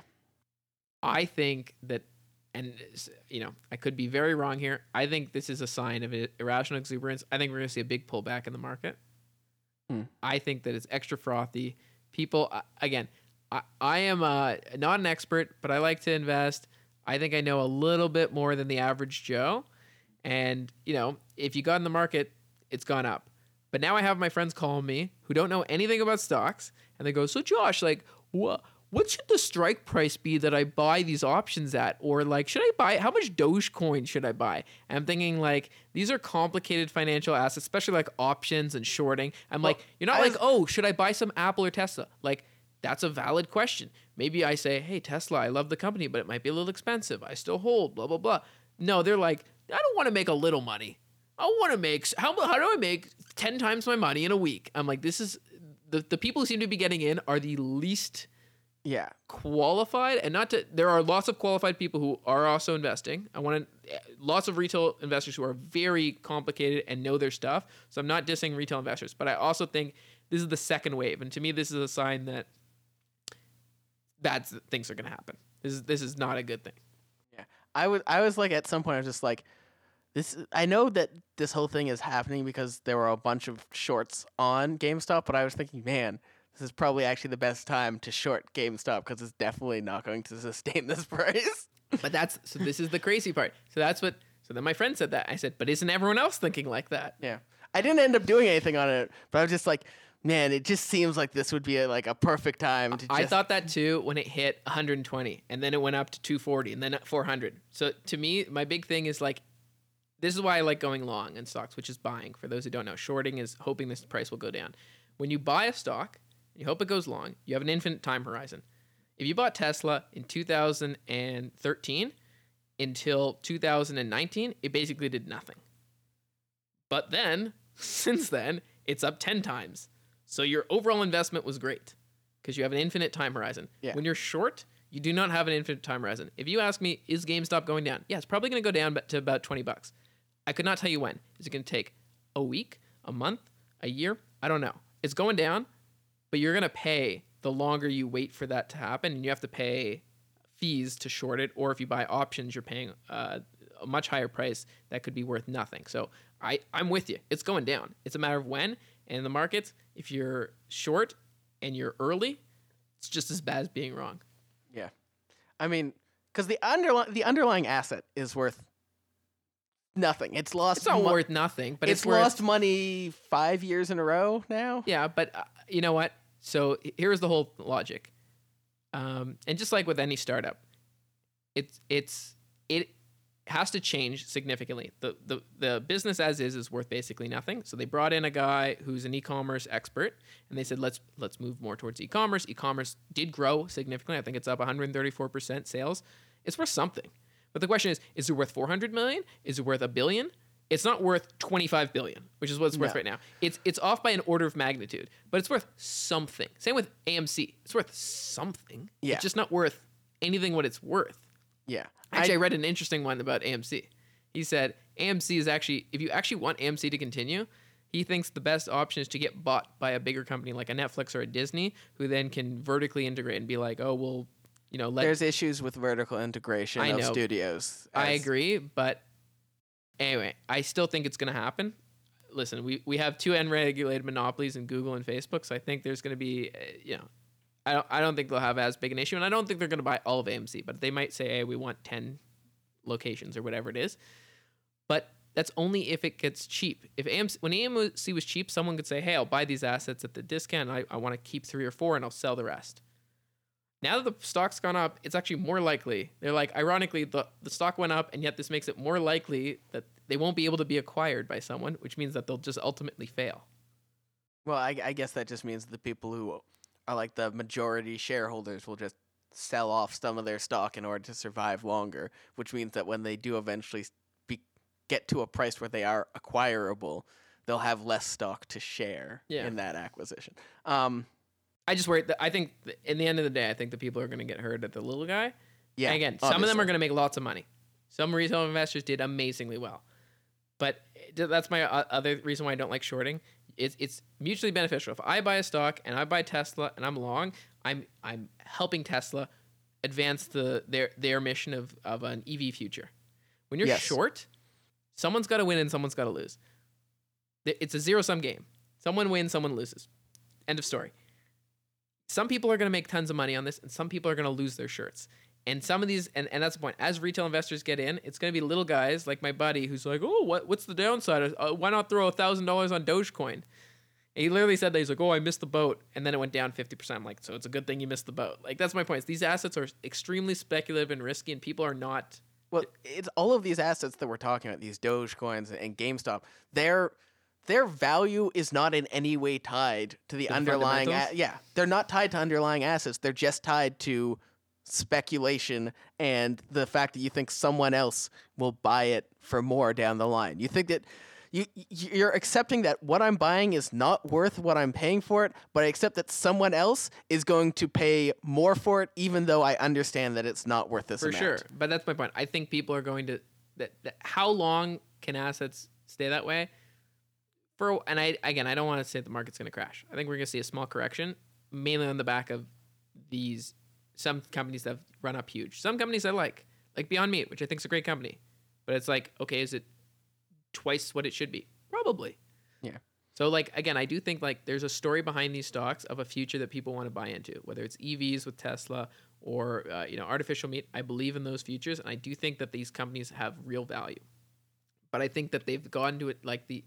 People have now gone to such an extreme where there's no value tying them, and, and you have to have something underneath. Well, isn't there? Um, the, I, can't, I think it was the, the guy who came up with Keynesian. I can't. Ken Keynes or Keynes, whatever. Keynes. Keynes. Is that really how it's? Ke- uh, Ke- uh, Keynesian logic or Keynesian yeah. Yeah. theory? Yeah. Yeah. I think it was that guy who said Alfred markets. Keynes or Market, yeah. yeah, markets can remain irrational. irrational longer than you can remain solvent. Yeah. yeah, that's my point. That's why I'm like, I'm not trying to make money on this because I have no idea. It could, it could literally, this could stay. I said eventually, I'm sure, uh, I'm sure, I'm one hundred percent sure GameStop will be worth significantly less than it is today. Yes, I just don't know how long it will take, and I'm, I'm, just, and so I'm like, I, I would not touch this thing with a ten foot pole. And I think the biggest thing is this. Um, ego that you think you know more than everyone else. Every, the, originally, there was no one in this stock. And so you could make money because you go, oh, like the original thesis was, hey, it's four dollars. I think it might be worth ten. So, and it's heavily shorted. So we could get a short squeeze pretty easy. That's like real fundamental analysis there. There's some value there. There's the e-commerce guy who came in. He's on the board. They, they're changing. There's a real argument. Today, this is the biggest story in the finance world. Easily. Yeah. It, like you have Elizabeth Warren, you have, or sorry, you have Ted Cruz, you have A O C talking about it. You've got billionaires talking about it. it it's everywhere. So for you, some twenty-five year old who does not have a background in economics to think I know better than everyone else and I can beat everyone else in this story that as more people get in, there's more and more competition. When no one knows about it, you have an edge. You don't have, do you really think you have an edge over everyone else who's on this forum? No, no. no. And that's why I think this, this, this hubris that people think they know more than everyone else. I openly admit, I have no idea what the fuck I'm talking about. I have no idea where the market's going. But my fear is that too many people who don't know where the market's going are coming in, and, and that's going to make things volatile. Yeah. Um, I, I actually, just random, when you're talking about knowing more than, than someone else, I'm just remembering a scene from um, the first season of Silicon Valley where, when Peter Gregory was still part of the show before the actor died, yep. where with the sesame seeds. There's so many, so many of these breadings have sesame seeds. And he figures out the sesame seed thing because he like finds something actually, no one else is, is looking at this. So I found something unique. Yeah. Whereas, because no one's looking at it. When everyone's looking at something, yeah, well, that, there's no edge. So there's a great investor, Peter Lynch, Uh, and he basically said everyone can be a, a good investor. Not everyone can be, but everyone can be a good investor because you have to say, what do I know more than anyone else? Are you a doctor? And maybe you've been noticing a new drug and you say, hey, you know what, this or this new medical device, maybe you're in the top ten percent in knowledge in that field. So where do you have an edge? And that's my point. It's like, what do I know? I, I think I know, I love YouTube. I understand, I, I love watching YouTube. I think that it's uh, an undervalued uh, asset when compared to Netflix and stuff like that. When I look at Google, I'm like, I think if you spun out YouTube as its own company, it would be worth more than, a shit ton more than it's being valued at now. So I'm like, I'm a big believer in Google. I think that the underlying search business is great. I think the YouTube business is even bigger. Um, so I, I understand that. There's certain areas that I understand. So I try to invest in things that I know and I understand and products I use. If I don't use the product, I try not to. And Warren Buffett says that. He's like, I like Diet Coke. I like cheeseburgers. I like McDonald's. Like, isn't his big thing, if you can explain it, then... Yeah, then, if you can yeah. explain it to a child. And yet some yeah. people are like, oh, I'm, I'm buying this quantum, uh, this uh, this uh, company that does cybersecurity and edge computing. Do you know anything about edge computing? Nope, but I heard it from someone else on Twitter. Really? Like that's, again, yeah. it's just, it seems like, again, they've done very well so far. And I've done very well so far too, buying in on some stocks that I think I understand. But that's my thing. You don't miss out by not investing on something that goes up a thousand percent. You don't lose money. You know, if you just if you didn't invest in whatever it was, I don't know, what's the cloud compute CrowdStrike that's gone up a ton too, or even G- GameStop, you didn't lose money by not investing in them. So I try to only stick to what I know, and it's done well for me. But I think too many people are getting just caught up in the frenzy. For me, I, I think for we'll talk about investing for just this last little thing, and then we'll go back to to the, the broader topic. But I just invest in in. I, I don't try and outsmart anyone. I recognize that, like, I don't know enough about these things. So I never, I never like play specific bets. You know what I do? I invest in the general market. Because you know what I do know? The one thing that I do know about economics is the general market goes up in the long run. And I don't need this money right now. If you give it thirty years till I need it, in thirty years, it'll be a lot worth. It'll and be I agree. a lot worth more than now, and that's all I need to know, and I can I can do that. Is it like is there an ideal version that's better than that? Yes, but I don't know that. I accept that, so I will just do what will make me my my solid healthy percentage. So my friends year. asked me what I should do, and I basically said the same. I said, well, I said if you really want to do something, you should do eighty percent safe things, E T Fs, and and stuff like that. I basically do have that, and then twenty percent risky stuff. You say I believe in Bitcoin. Put put two percent of your portfolio in Bitcoin. I believe in Tesla. Put one percent, whatever. Do that. Be risky. Maybe you say, I think I understand the entertainment industry. I love Netflix. I'm going to throw some on Netflix. Yeah. Like, I, I, I believe in that. But, like, I agree with you. Most of it should be, like, very broad, general things. You know, there's, a, there's an E T F for home building. If you believe that yeah. that's going to be... Like, you can also get a little selective. Like, I have an E T F that's video games because I think video games are the future. But I know nothing about video games. So I'm like... Let someone else... I, I will someone pay someone to, to, to pick those things. Yeah. But I just want in that market. Because I've got I've got one E T F that's crypto... Uh, cryptocur- not cryptocurrency, but like um, decentralized... DeFi? Com- yeah. Stuff like that, where it's... I'm not investing in the currency, but the underlying, like, technology is oh, there. Okay. And... Yep. I'm not. I'm not picking any specific company. I've got an E T F that does that for me. But that's a. But that's exactly it. That's. I think that's the best way of saying I don't know. Know what you don't know. Yeah. Is the strongest thing, because believing there's this. I can't remember the quote, but I just read it. It was like, when you think you know something, that's when you stop learning. When you think you you already know it, you can't you can't learn something that you think you already know everything about. So you have to admit that you don't know stuff about it in order to get better and learn more about that. So I think the biggest thing people can know is say, I don't fucking know, and yeah. know what they don't know about. All right. Yeah, that's that's been a lot of how I've just like, that. that's that's what I've got someone else to do this for. You know. And so let's talk non, non-financial, yeah. twenty twenty-one. twenty twenty-one. Um, so I, I think a lot of people, when, when they think about twenty twenty-one, they're going to think, how is this different from twenty twenty? But I, I'm kind of more interested in seeing how the world generally... Because I, I don't think we're going to hit twenty late twenty twenty-one, early twenty twenty-two, and things are going to go back to, you know, twenty nineteen, twenty eighteen style of the world. I think that people are going, there's going to be like some residual where people are going, I think there's going to be a short term, people are going to gather a lot, a lot, a lot, a lot, a lot. But I think long term, there's going to be things where people are less interested in some of these. For sure. Things. Well, there's two possibilities. One, we're just too permanently just like big crowds of people are dangerous, or it's just like, no, I, I've been bottled up for too long. Now there's just going to be a constant explosion of I want, I need yeah. people. And I think it's somewhere in between where I don't think that we're going, I think we're going to want that human connection, but I think we're also going to see some areas where I'm like, but why am I doing it for this? Like, why yeah. am I around people for this? Like, so I think one thing is, I think some people are going to say, like, I'll just give it the most obvious example, like working from home. I think that's one where it's yeah. like, why do I need to be in an office five days a week when maybe I should be in like once a week to like see my colleagues and, and, and get kind of that personal touch, and maybe there's a meeting and, and, and yeah. But if everything that I'm communicating with my colleagues is already digital, and like it would be the same thing to, to receive my P D F here and my P D F yeah. there, what difference does it make? Exactly. So I think that's like one very obvious thing that like I think work from home is here to stay. Now, again, is it going to be the same level as currently? No, but I think you're going to see a massive shift. You think of, like three quarters of our change is going to stay, or? I would say fifty. Okay. That's still fifty. Huge. Huge. That's still. Huge. But I think, because, and the reason I say fifty is, and it might not be fifty immediately, I think you're going to see much more flexible working. So I think some, some people are going to say like, listen, you got to come into work, but maybe it's going to be like three days a week. It, or maybe you'll have to come in two days a week and you work from home three days a week. So it's like partial.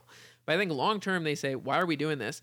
Let's, instead of having a full office building, let's rent flexible office space, and we can have the whole company here. And maybe you're in two days a week and someone else is two days a week. So therefore, because like you only are using part of the space some of the time. What was the name of that company that like spectacular? Yeah.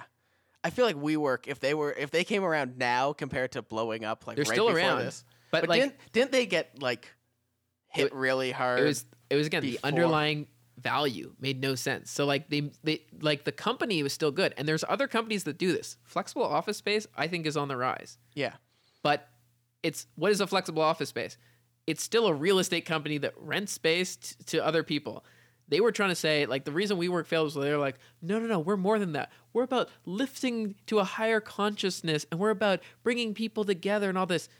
Okay, you're you rent this much office space, this is how much you bring in. Here's the regular multiple for real estate companies. You're worth two billion. No, no, we're worth fifty-seven billion. That's like that was it was the same with GameStop. It's like there's an underlying business there.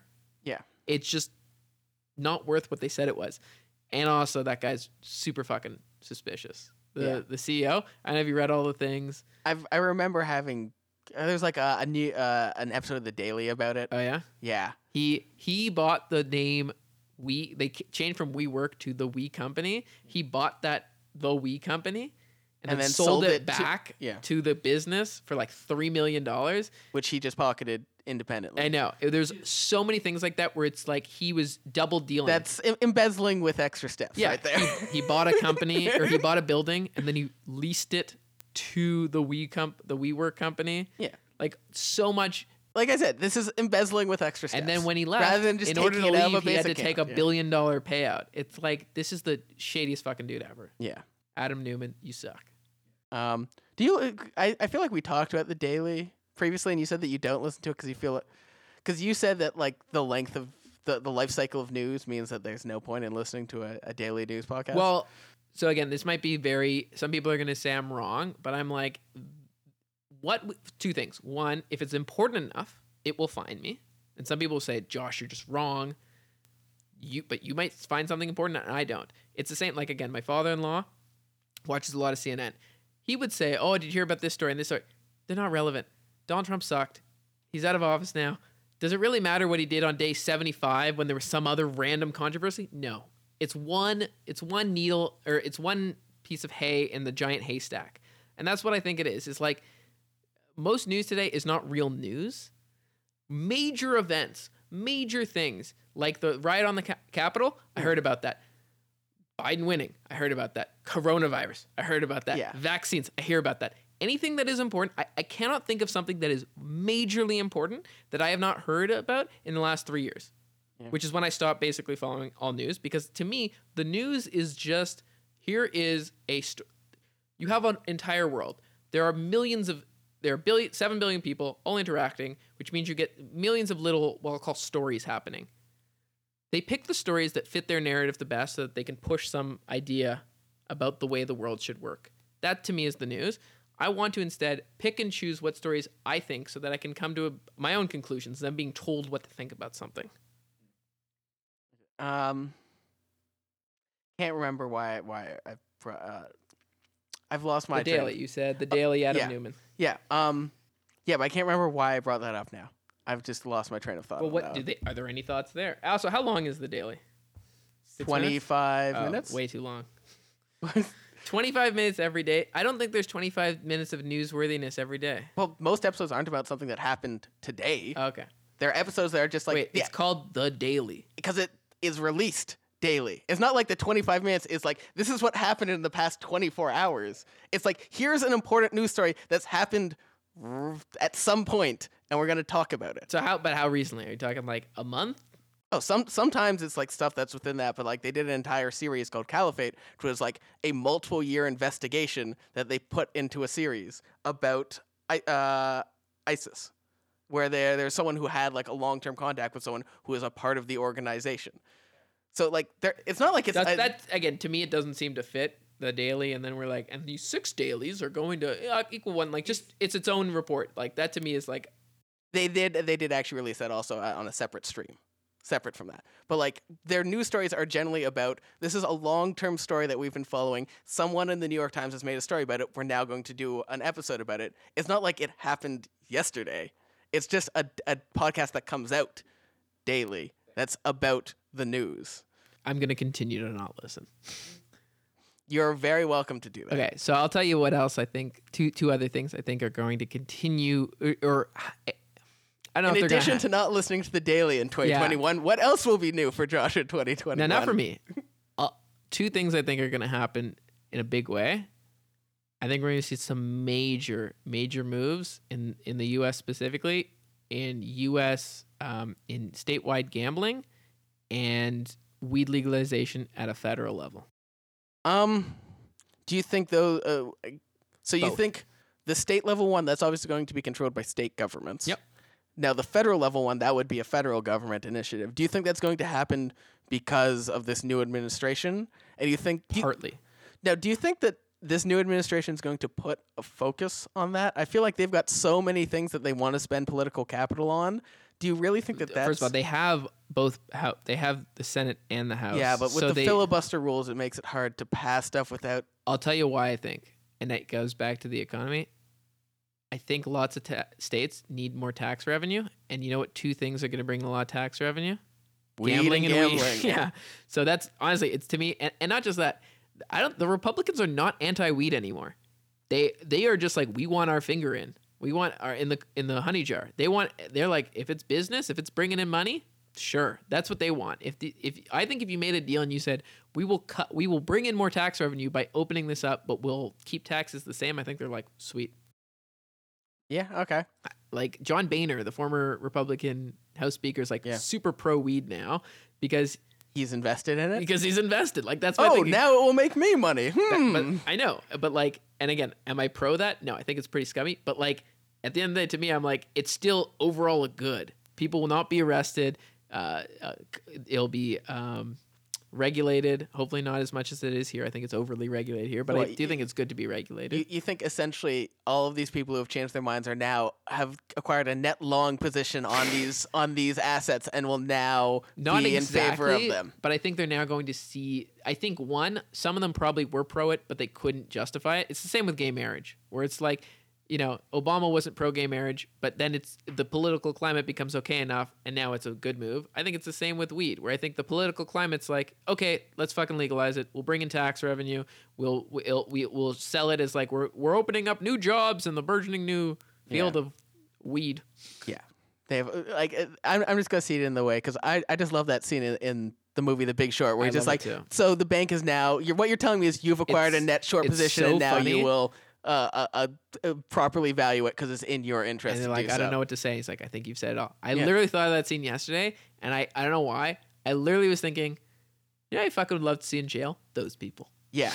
Well, have we, have we, we, should, we should talk about The Big Short on one of these episodes because I feel like that's so up your ass. Like, it's, it's one of my favorite movies. That yeah. and Moneyball are two of my favorites. I would rather talk about Moneyball, but I feel nah, like Big Short's more Big up your alley. I love, me, but I love them both. Fucking love Moneyball. It's so good. You tell me that you can look at that kid and say, I know, and when I know, I know, but you don't know. Yeah. And it go, again, that goes back to my thing. A healthy amount of not knowing is good. Yeah. People who think they know too much are generally wrong. Actually, there was a great study that said people who the people who are most sure are it's most... It's like Dunning-Kruger stuff, isn't yeah, it? Yeah, exactly. But the people who are on T V, who normally make the hottest takes, are more likely to be wrong than the experts who normally hedge themselves. Well, I would say the stock market would continue to go up if inflation were to... Da, da, da, da. Yeah, you, you have to hedge it because if you fucking think you know, you're probably wrong. Yeah. Because everyone else probably thinks that way too. Yeah. Um, sorry, I, uh, how did we get... Oh, um, yeah, so you said weed, weed and, gambling, and gambling I see more easily because that only requires state houses. Federal weed, I think maybe we'll see some ballot initiatives for state level weed. I don't know if we'll get federal... I think maybe it, again it might not happen in twenty twenty-one, but I think we're going to see some major moves. We I by think we the end will of twenty twenty-one. I think we'll see more progress on that front, partly because I do think we have an administration that does control all three branches that is in favor of that, and I think the American public has obviously over like we're looking at like a twenty a twenty year time frame. The shift in, in opinion is massive. And by on the that. way, here's here's my other thinking: just because it is federally legalized does not mean each state has to legalize it. No. But so it, to me, I'm like, you know, if someone's like, oh, we can't allow weed, you know, we're not allowing weed. We're allowing you to, you, each, the state's rights, the whole thing the Republicans love. It's like literally pitch it to them the way they want to be pitched. Hey, we're not making it legal. We're letting you choose if it's legal. We're letting the people choose. Yeah. Um, although I'm, I'm guessing some states would probably complain. It's like, we don't have it written into our rule books because you had it on your rule books, so we don't have a separate legislation. Now we have to do work to make it that I way. Know. Oh, no. Uh, so that's, I don't know. That's Those are two things I think are going to happen. And uh, I, I, I see the logic in both of those. And people also are like getting used to like having too much free time. So I think people have a, I know. Oh, by the way. So I am coming up on, what's the date today? The, uh, the thirty-first. thirty-first. It's the last day. I am coming up January. on my... weed fast being over. I have not done I, I did no Mary Jane January and I actually started I, I like that you you how much time did you spend thinking about that? I just want to know, just for my own records. Yeah, exactly. No smoke September. Nope, that doesn't work. You had a whole yeah. you had four meetings where you had a concept meeting, yeah. then you your brainstorm. So um But yeah, so I, and I haven't smoked since the end of December or, or done anything since. So I'm coming up on, let's say, six weeks. Um, but I can tell you, I was doing it too much, not like in an unha- unhealthy way, but like when there's nothing to do, you get into bad habits. Whether yeah, well, it's drinking too much, which I'm sure lots of people have been doing, or smoking too much, or any of these things that on their own are not bad. It's not bad to do these things, but like when they get, become a habit because there's nothing else to do, it can be detrimental. Yeah. Um. Yeah, I mean, for for me, I I I used to I wouldn't I used to smoke too much. Like when I was in university, I was I was smoking too much. But now I it's not like I it's funny. I didn't decide to quit. I just stopped doing it. I just stopped doing it, and it wasn't like all of us. It was just like there's a big slowdown, and then just like a meh, I guess not. And now I just haven't smoked in or consumed cannabis in any way in some time. I don't. Good. Does I don't, it impact your life in any way? No, not really. There you go. Although I, I'm get like, I if you had told me that there'd be a bunch of, there'd be long stretches of time where I'm sitting at home alone doing nothing and I need to fill those hours, and you told me that that is also the time that coincided with me not smoking weed, yeah. I would have told you that is the, the worst timing possible. I know. Which is, well, it's yeah, it's funny. Well, I remember it. I said right when it, uh, right when Corona happened. Aaron and I, we smoked a joint, and then we walked to a thing to get some, like, takeout burgers. Yeah. And the police showed up, and I was really nervous. But I was like, saying to Aaron, I said, I'm really nervous. If you told me that I would be more afraid, not because I'm smoking weed, but because I'm gathering in public, like, you, like, literally. The cops are going to see me with more than two people. Oh, my God. Yeah, it made no sense, but like, how many stoners are there? Wait a second, I count four. What's the what's the limits yeah. right now? Yeah, so that was it's a it's definitely we're living through weird times. Yeah, but um, and I know I'm not alone. We're like, I'm sure there's lots of people who say, you know what? How do I? What do you do in the afternoon? Like people watch again. I love Netflix. There's nothing wrong with not watching Netflix, but it's like, is that all people like? There, people are doing it too much, I think. And again, maybe that's a judgment call, but like. I see that like Mister Judgy Poo. Yeah, no, but like too much weed, too much alcohol, too much, um, too much stimulation, right? I, I, I respect that you and, and Rage have creative hobbies outside of that. Well, I would my one of my big things is hobbies, the the the, the surge in hobbies, because I think people are going to realize that they, like, all this time, what do they do with, with their free time? Yeah, with their free times. Like, without other people, what who are you? Just like what what, what and lots of people you? have gotten on hobbies, but I also think lots of people have like tried it for a week and then been like, eh, nah. Well, I feel like part of that is that like they didn't choose a hobby based off of like what they felt inside. They read an article like, yeah, sourdough sounds fun, and then they picked yeah. that up as a, as a hobby rather than like thinking deeply about themselves and saying like, who am I and what will I enjoy no, doing with but I my time? I also think sourdough's a little different. Like I, again, we've always been good at baking and cooking at home, and I hope most people will pick that up and do more home cooking instead of, I think it's good. I think it's healthy to know how, I think it's a good thing yeah, for people that's to know a, how to cook. That's such an important life skill. I think it's also like good for your actual health because when you go out, bigger portions, so you can control your portions at home, low, low, lower sodium, all this stuff. Like, again, I think these are good habits to pick up on, but I wouldn't call it a hobby.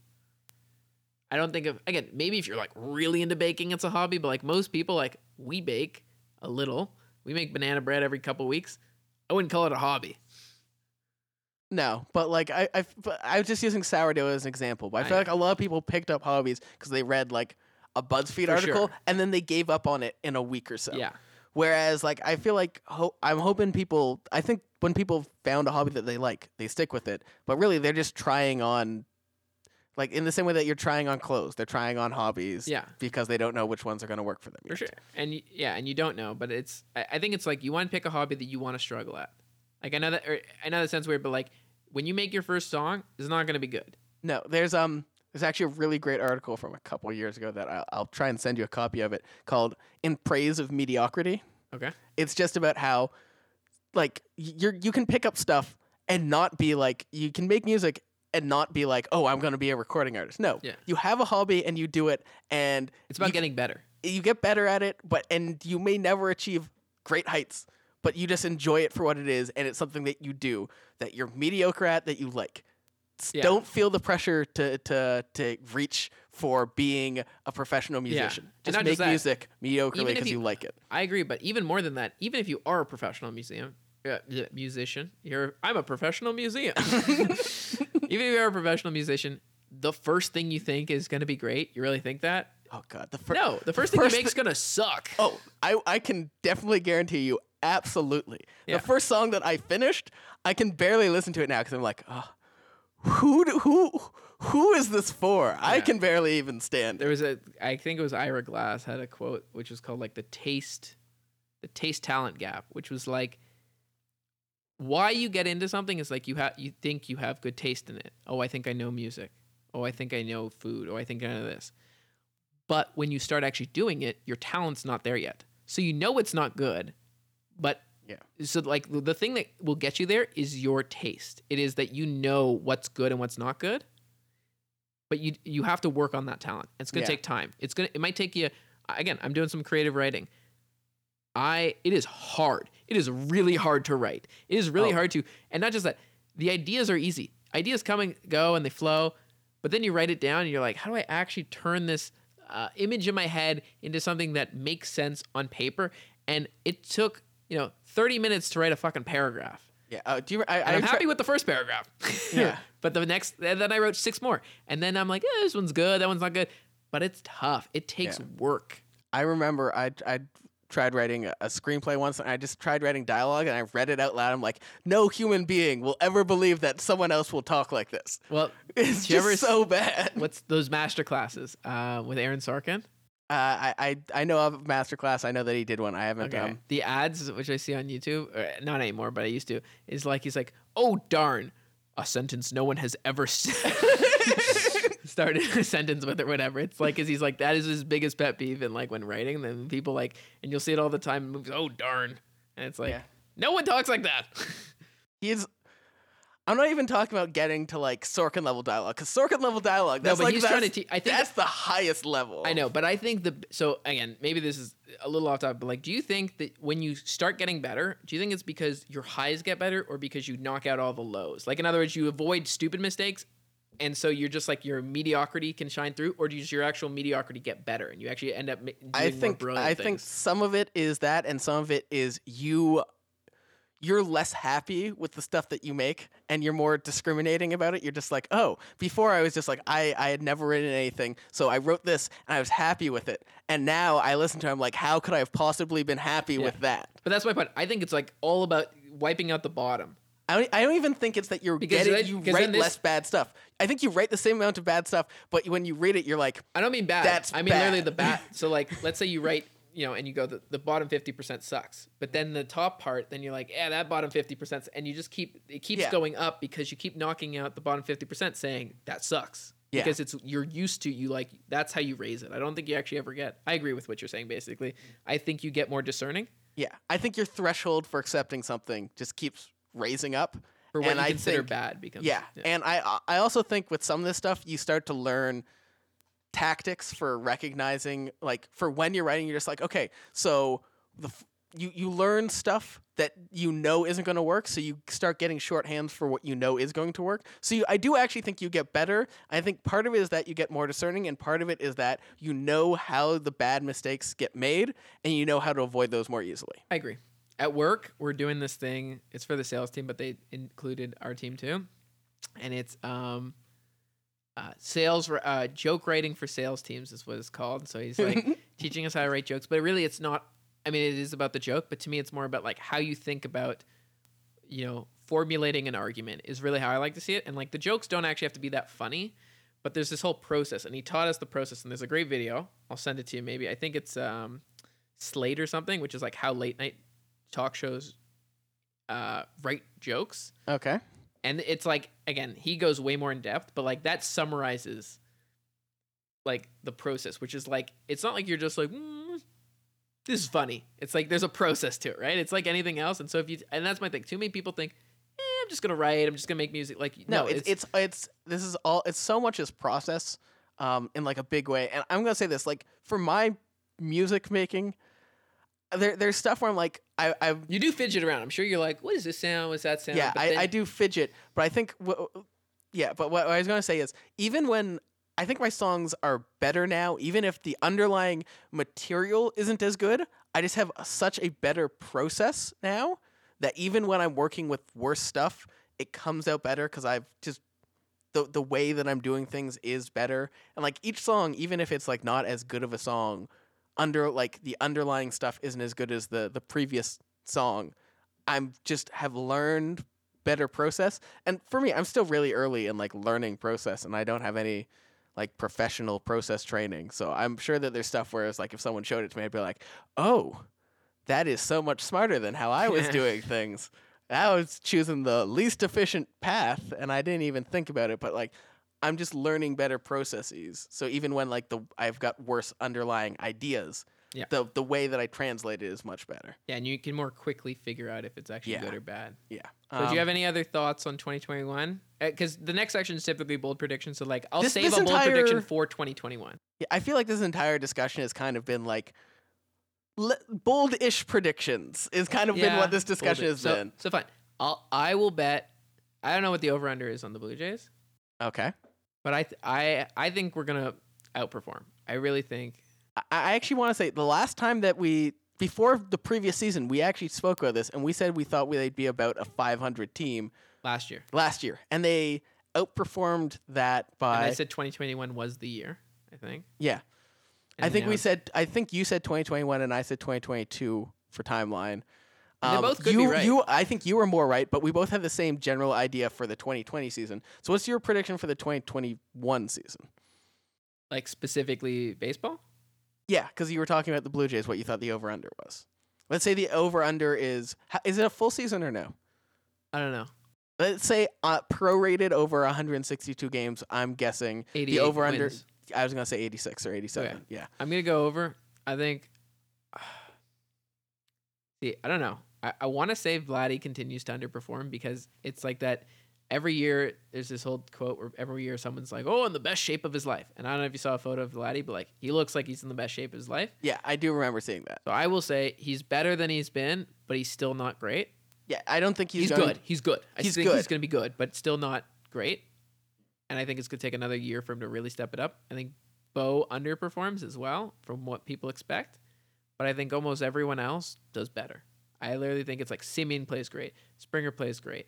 I feel like Hernandez might regress. He's gonna. Reg- you're right. He's gonna regress from what it was last year, but I still think he's yeah. gonna be good. I don't know yeah. what people's expectations are, but like he's. I think he's gonna be like low O B P, lots of homers.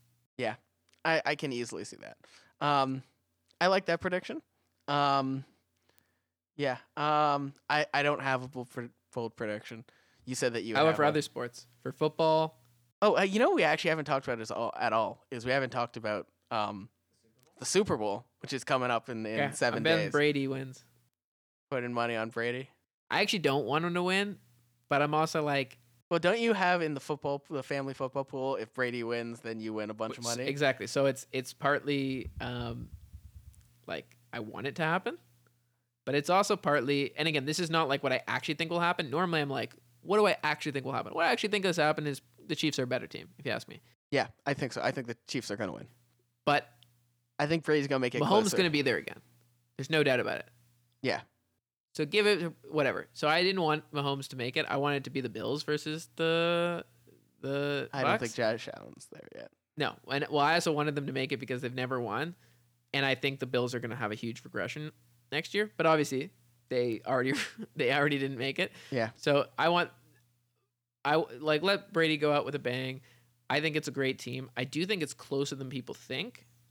Um, and I think there's something to be said for home field advantage because of COVID, in that in a typical year, even if it was Tampa Bay and it's in Tampa Bay, you'd still see tons of Chiefs fans. I think it's going to be overwhelmingly Floridians because no one can interstate travel type of stuff, or there's going to be a less, lot harder. Yeah. yeah. So I, I think you're going to see a lot more of a home base, and typically home field advantage is worth what, three points. So if you give them half of that, one and a half points, and the current spread's three and a half, you basically think that the Chiefs are within a field goal. Yeah. Well, yeah. Either if you think if you think that's baked in, then it's a two point game. If you think it's not baked in, then you think they actually have like, uh, you know, more like it's a five point yeah. advantage. So I don't know. It's it's. I think it's gonna be a good game. Yeah, I think it's gonna be a good game. Um, I I do. How long do you think Brady is going to continue to play if he wins this? I think one? he's done after this. You think I think he should. You think he'll retire if he wins? Yeah, I think he should. I don't know if he will, but I think he should. I think that'd be really interesting to see him and Breeze retire like within a couple of weeks of each other and just sort of be like, but I don't think he turn will. Over. Let me be honest. I don't think he will retire. I think he should. Yeah, okay. I think if he wins, he should retire, because then it's just like, yep, you've shown that you can do it without Belichick. You've, you've yeah, you literally it. if you if you do that, then you're like, I'm done. Like you have nothing else to prove. It's over. How how do you feel about your previous prediction about Belichick versus versus Brady, where you thought Brady would underperform and Belichick would overperform? So so far it's been the opposite, but yes. I will also say that, I mean, there's no doubt that I thought Brady, so Brady has definitely overperformed. Yes, compared to he your also has had a great team. Yes. Now, how much of it is because of Brady? I don't know. But I think it has reset my expectations around Brady. Um, as for Belichick, that team's pretty garbage. and yeah. and they had the most sits due to COVID. So I think it says a lot more about Brady than it does about Belichick, if you ask yeah. me, where you had Cam Newton playing like trash. You had so many injuries. You had so many people sitting out.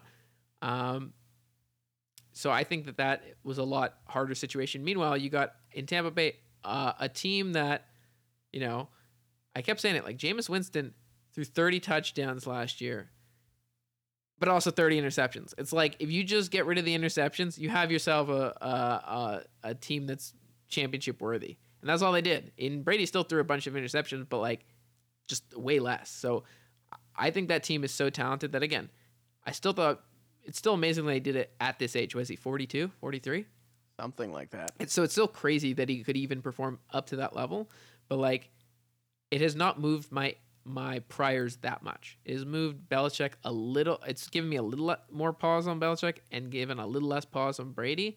But, like, if I would like to see it again one more year. And if it happens again, then it will completely reset. Because I still think that this was very much situational for both. Well, here's the thing. If if if Brady if, if Brady wins the Super Bowl and retires, that's the end of the information that you get.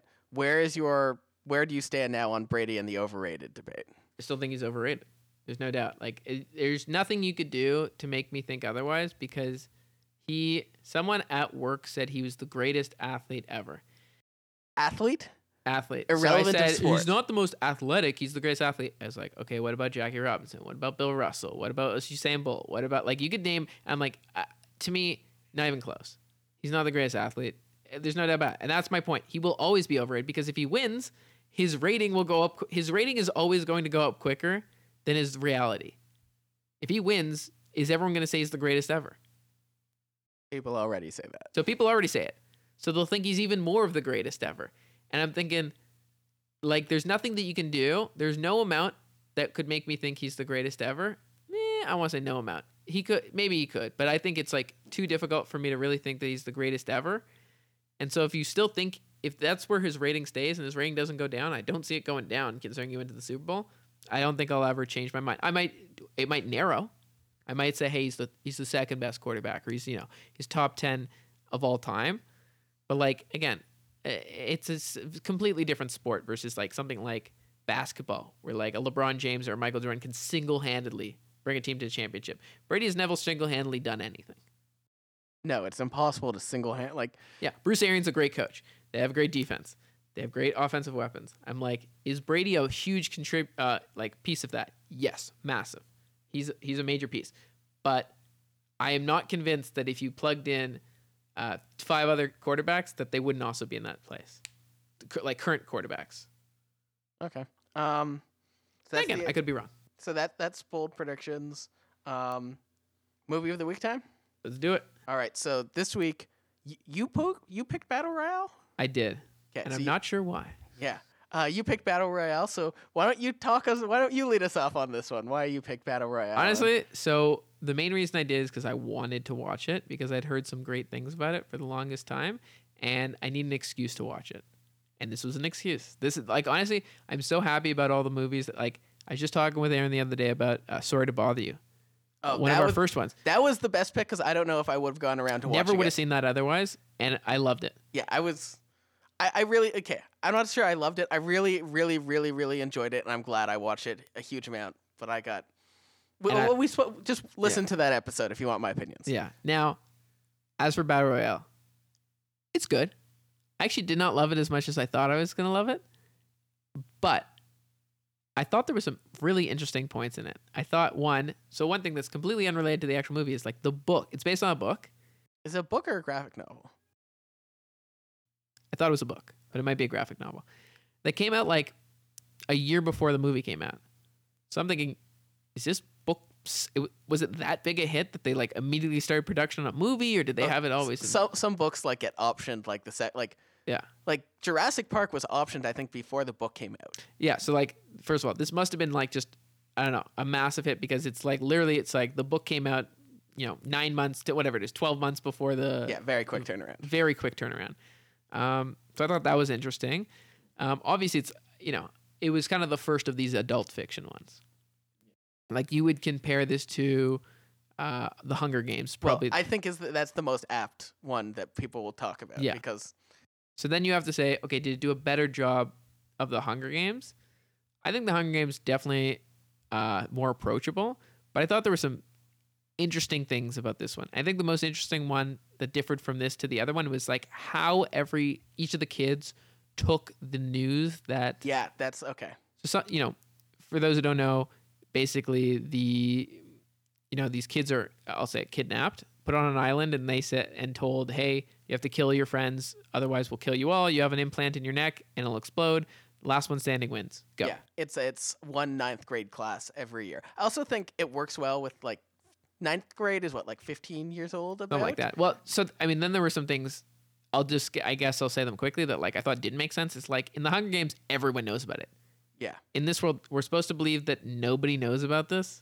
Yeah, that, that, I, okay, I was watching some of it again, and it's just, like, the fact that ninth graders aren't hyper aware that, like, holy shit, this is, like, the yeah. year. Or, or, like, you're, like, told, hey, there's a school trip coming up, and yeah. you're not just like, I opt out, thank you so very like, much. So, like, that's my point. Does the nation know about this?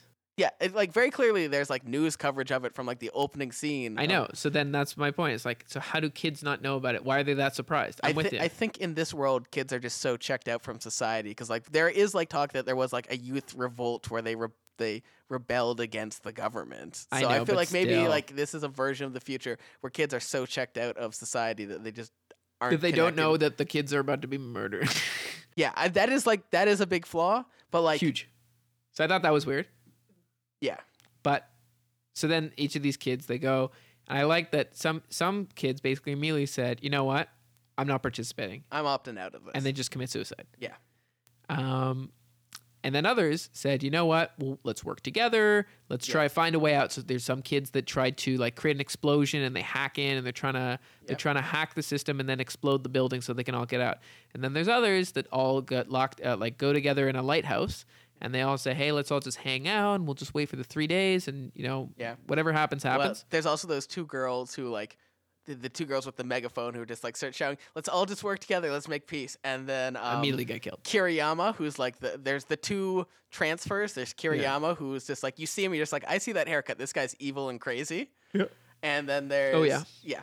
I think they do a really good job of establishing without telling you anything about Kiriyama and Kawada. That's just like, this guy's like a hero and this guy's an insane killer. And yeah, I don't need to see anything else to know these two guys. Just based on the hair. Yeah, just the hair and the other guy wearing like the headband looks like he's straight out of a John Woo movie.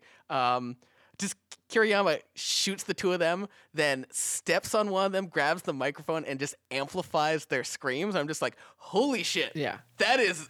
cold-blooded insanity at but, its okay peak. And then there's that so then there's a guy who's just here to he literally transferred in in to order to murder people, people. Yeah. Okay, so you got the psycho, yeah, then you've got um people who use this time I guess to um prove things about themselves, yep. like there's the girl who like thinks she's not worthy and so she's trying to prove that she's worth it, you know, the one who uh with the uh she had the taser and then she gets the gun from the other girl. Oh, Uh, Mitsuko, the yeah, the, she's like the fifth, fourth. Yeah, first fifth, she starts with the sickle, then she kills yeah. the girl with she, the taser. She's doing it like she's killing people to prove to herself that she's she's, she's also just crazy. Yeah, she's crazy, but like that's my point. It's like she's not doing it.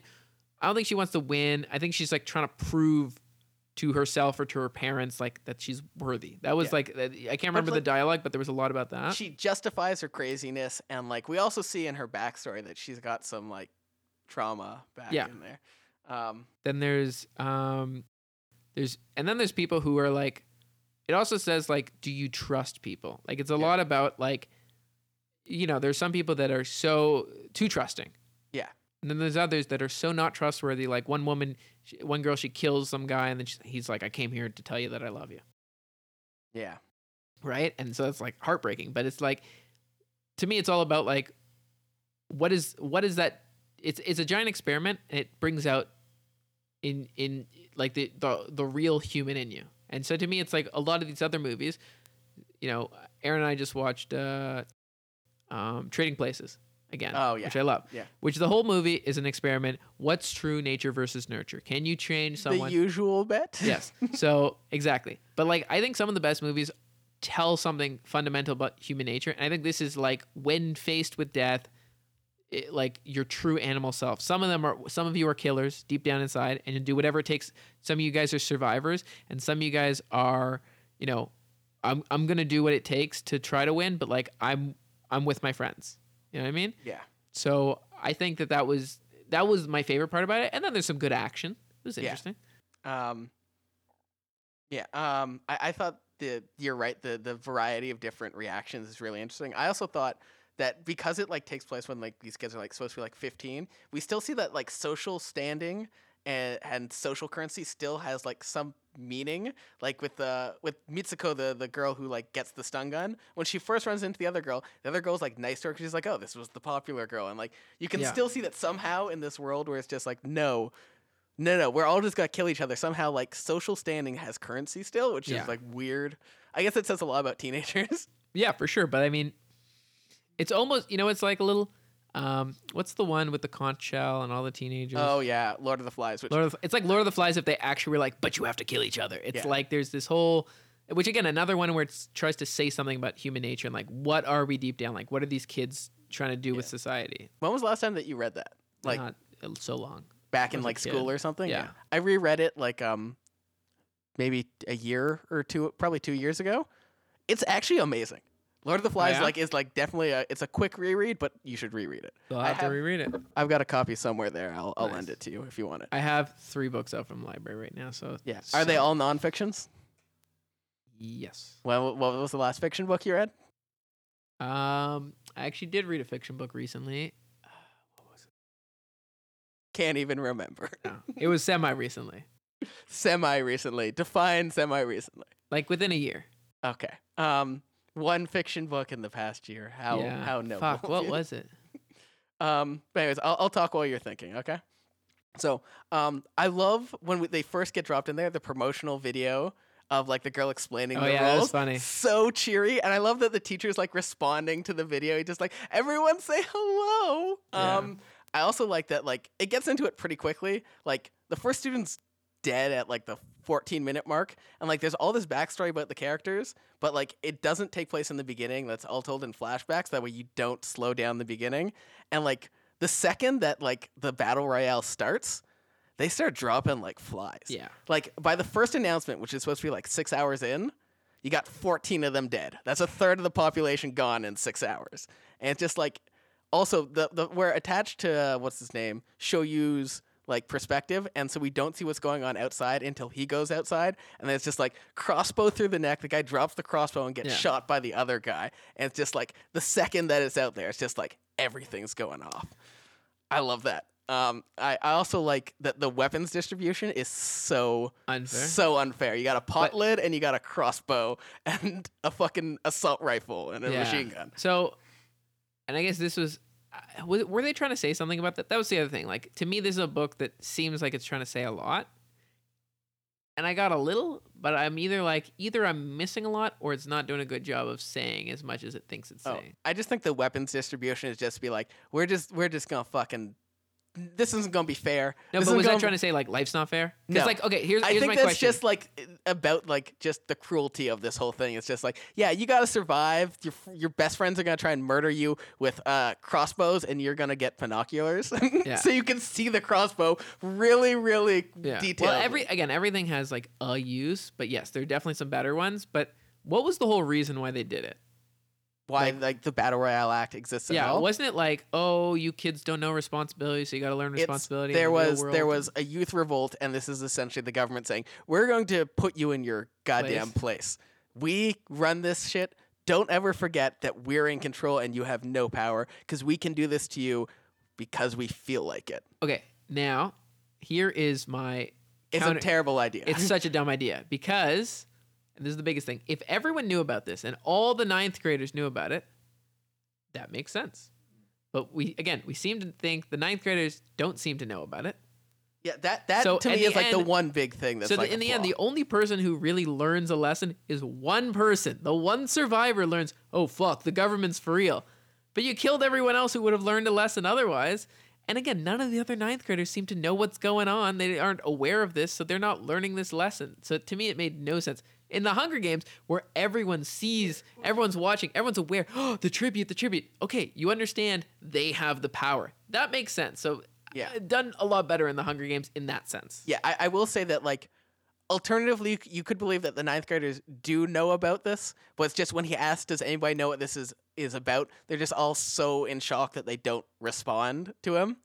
And it's also kind of a shock that it's just like, oh, yeah, the former teacher who you guys were all dicks to, he's now, like, got, also, that's pretty quick advancement in two years to go from being, like, a teacher who's not involved in the B R program to just be like, I know, run this program in two years. Like, he's, he's a social climber, that guy. Two years, quick turnaround. That's a question I have about that, too. Are we supposed to believe that he... He was their seventh grade teacher. Correct. But are we supposed to believe that he social climb there, or is it that whoever you choose, we pick that seventh grade teacher and they run it? I, I think it's... Or that, is it that he I was always he, in the B R and he just happened to be the seventh grade teacher and well, all the seventh grade teachers are secretly in the B R? No, I, I think that he left after he got stabbed and he worked really hard to move up in the B R program. And my guess is that there's probably a bunch of people who... It's probably hard to keep people in the program about children murdering each other. unless if they're like absolute psychopaths like uh, he is. So maybe it's just like there's high turnover in that yeah. department. Yeah, um, maybe it's like let's find some great teachers. Maybe the private sector is hate their students. Yeah, you know what? It's it's a public sector job, and maybe the private sector for child murdering is just like taking all of the the best candidates from the public sector jobs. Who knows?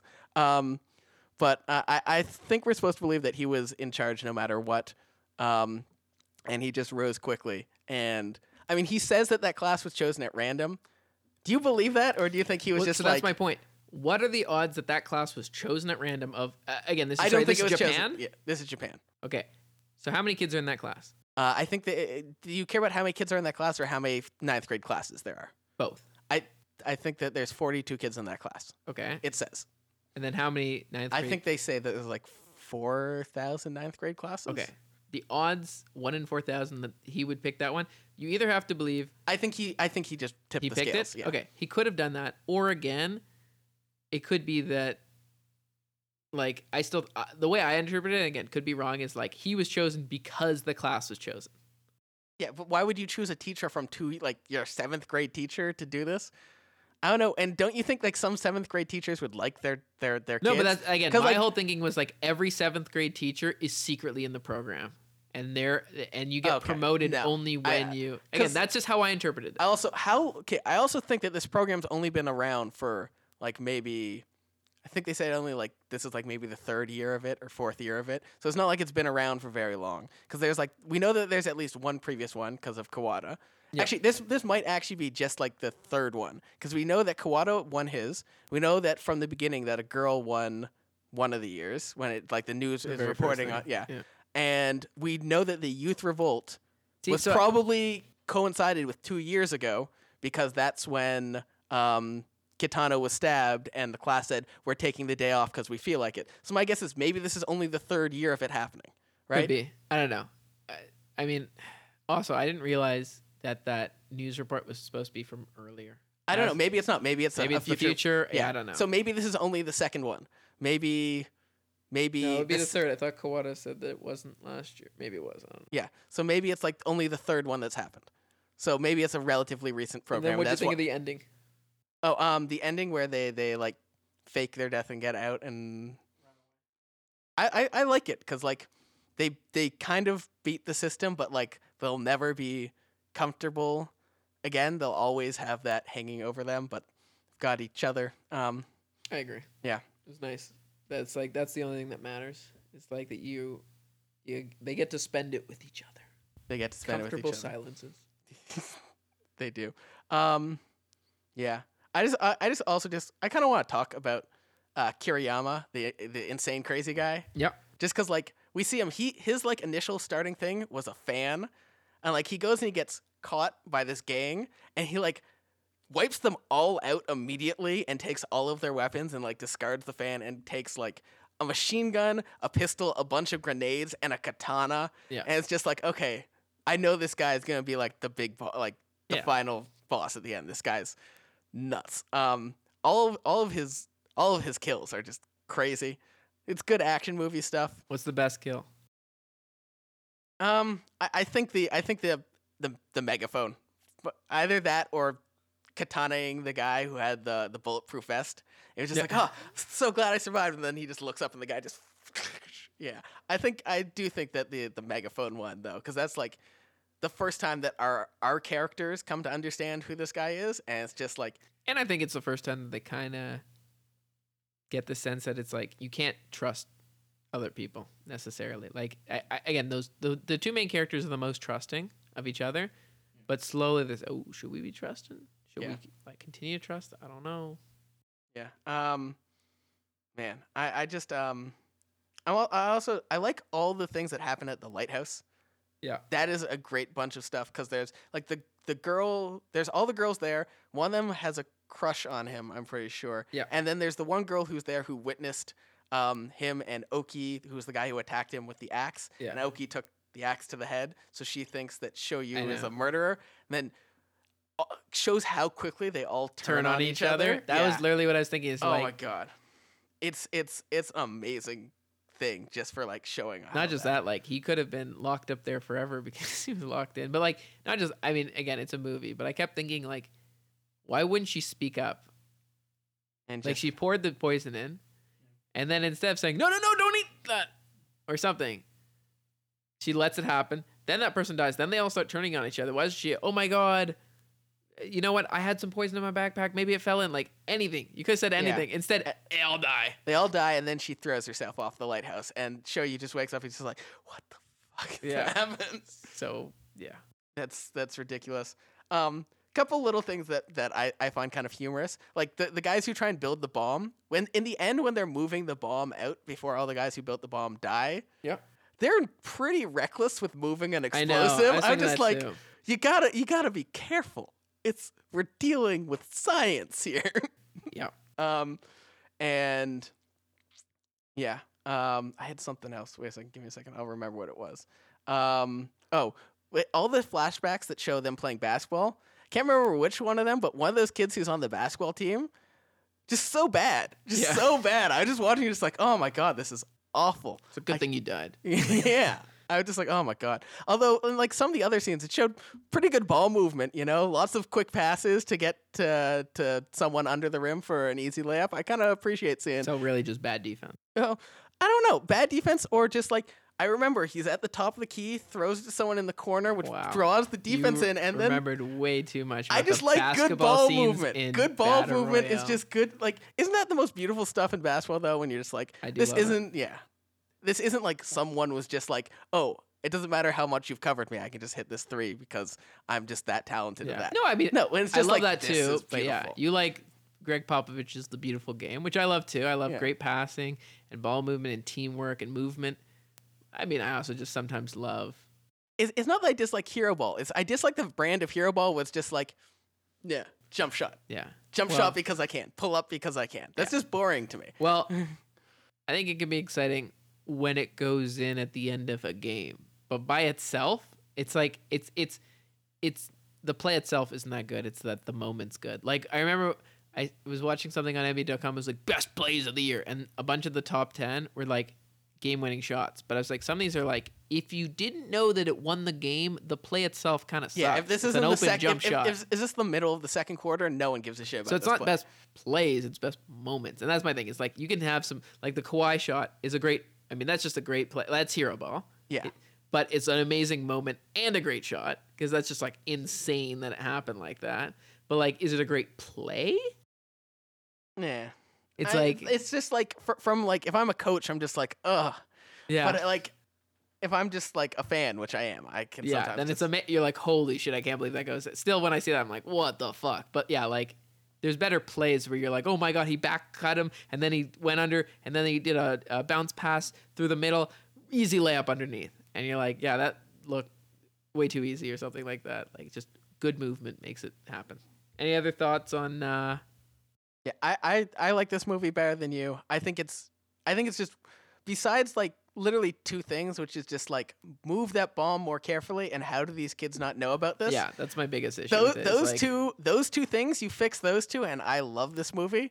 And like really only only the second one, like the moving the bomb recklessly, it's just like maybe they're just like stupid kids because they don't know how to build the bomb. There's just one of them who knows how to build the bomb and these other two are just his grunts. So obviously they're not being careful enough. I agree. But, the um, biggest problem with it is like the I would say like the underlying it, premise, but like it's hey, bad ball play. You know, you just that one ball player, you just ruined the movie for me. Yeah, exactly. That's the that's the real issue is is the basketball scenes. Yeah. um, but yeah, besides that, I really I really enjoyed the movie. Oh, I also like Kawada, who's like the the good transfer who like saves the saves our two main characters. I like how every time like he's talking about things, he talks about, oh, my father used to be a this, and his father has like seven different jobs over the course of the yeah. movie. Like his father was a doctor or a cook or a fisherman yeah. or something like but that. It, but uh, no, I do love that. But I, his father was not none of those things. Yeah, I know. I just like that's a good like, it's good character building. It is that it does that. I like that character. I was sad to see him die too. He's the best. He, he's he's great. I just like the way that he holds that shotgun. It's just like no one holds a shotgun like that except. This guy and other, he's he belongs in a John Woo movie. Yeah, like he should be in like Hard Boiled or something. He could like be. That. I don't know the actor, right? You know he could be. Uh, John Woo's Chinese. This was Japanese, so I kind of doubt, kind of doubt it. And That was mildly racist by you, Josh. What? Okay. Oh, what? Just because he's Asian, he could have been in that movie? No, because I don't know who the actor is, and he could have been. Anyways, um, that's all. I've oh got. my God! So yesterday in Trading Places, Aaron said, "Is that Giancarlo Esposito?" And normally she's wrong when she says that stuff. I'm like, no, it just says Hispanic actor, but it was Giancarlo Esposito. Yeah, he's, he's been he's been working a lot forever. Yeah. But like, then she said, "Isn't that the dad from?" Uh, From uh, some, I was like, "Dad, I'm one hundred percent sure he's not." I was like, "Oh, isn't that the dad from Malcolm in the Middle?" No, that's not him. It, no, the dad from Malcolm in the Middle was Bryan Cranston. It wasn't, it wasn't actually that, but it was another one of these shows from back. He's like, the dentist from Seinfeld. That's I who know. he is. But it was like, you had your one lucky shot. No more. Yeah. Giancarlo Esposito has been doing good work for like ever. Yeah. Like he's got a long history also in whatchamacallit, um, Spike Lee movies yeah. and stuff. He oh, was, you know, you know, he was I, bugging out and um and Do the Right Thing. I haven't seen Do the Right Thing, but oh, but really, I thought you, you liked. Know, I do like Spike Lee. That's like his. I know. Do you know what who I recognized in this movie though? In uh, Trading Places, there's a character in it for two seconds.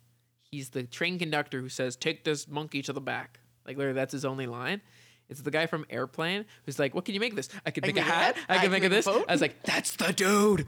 That's the fucking dude." And I was right. I, Got a very distinctive face.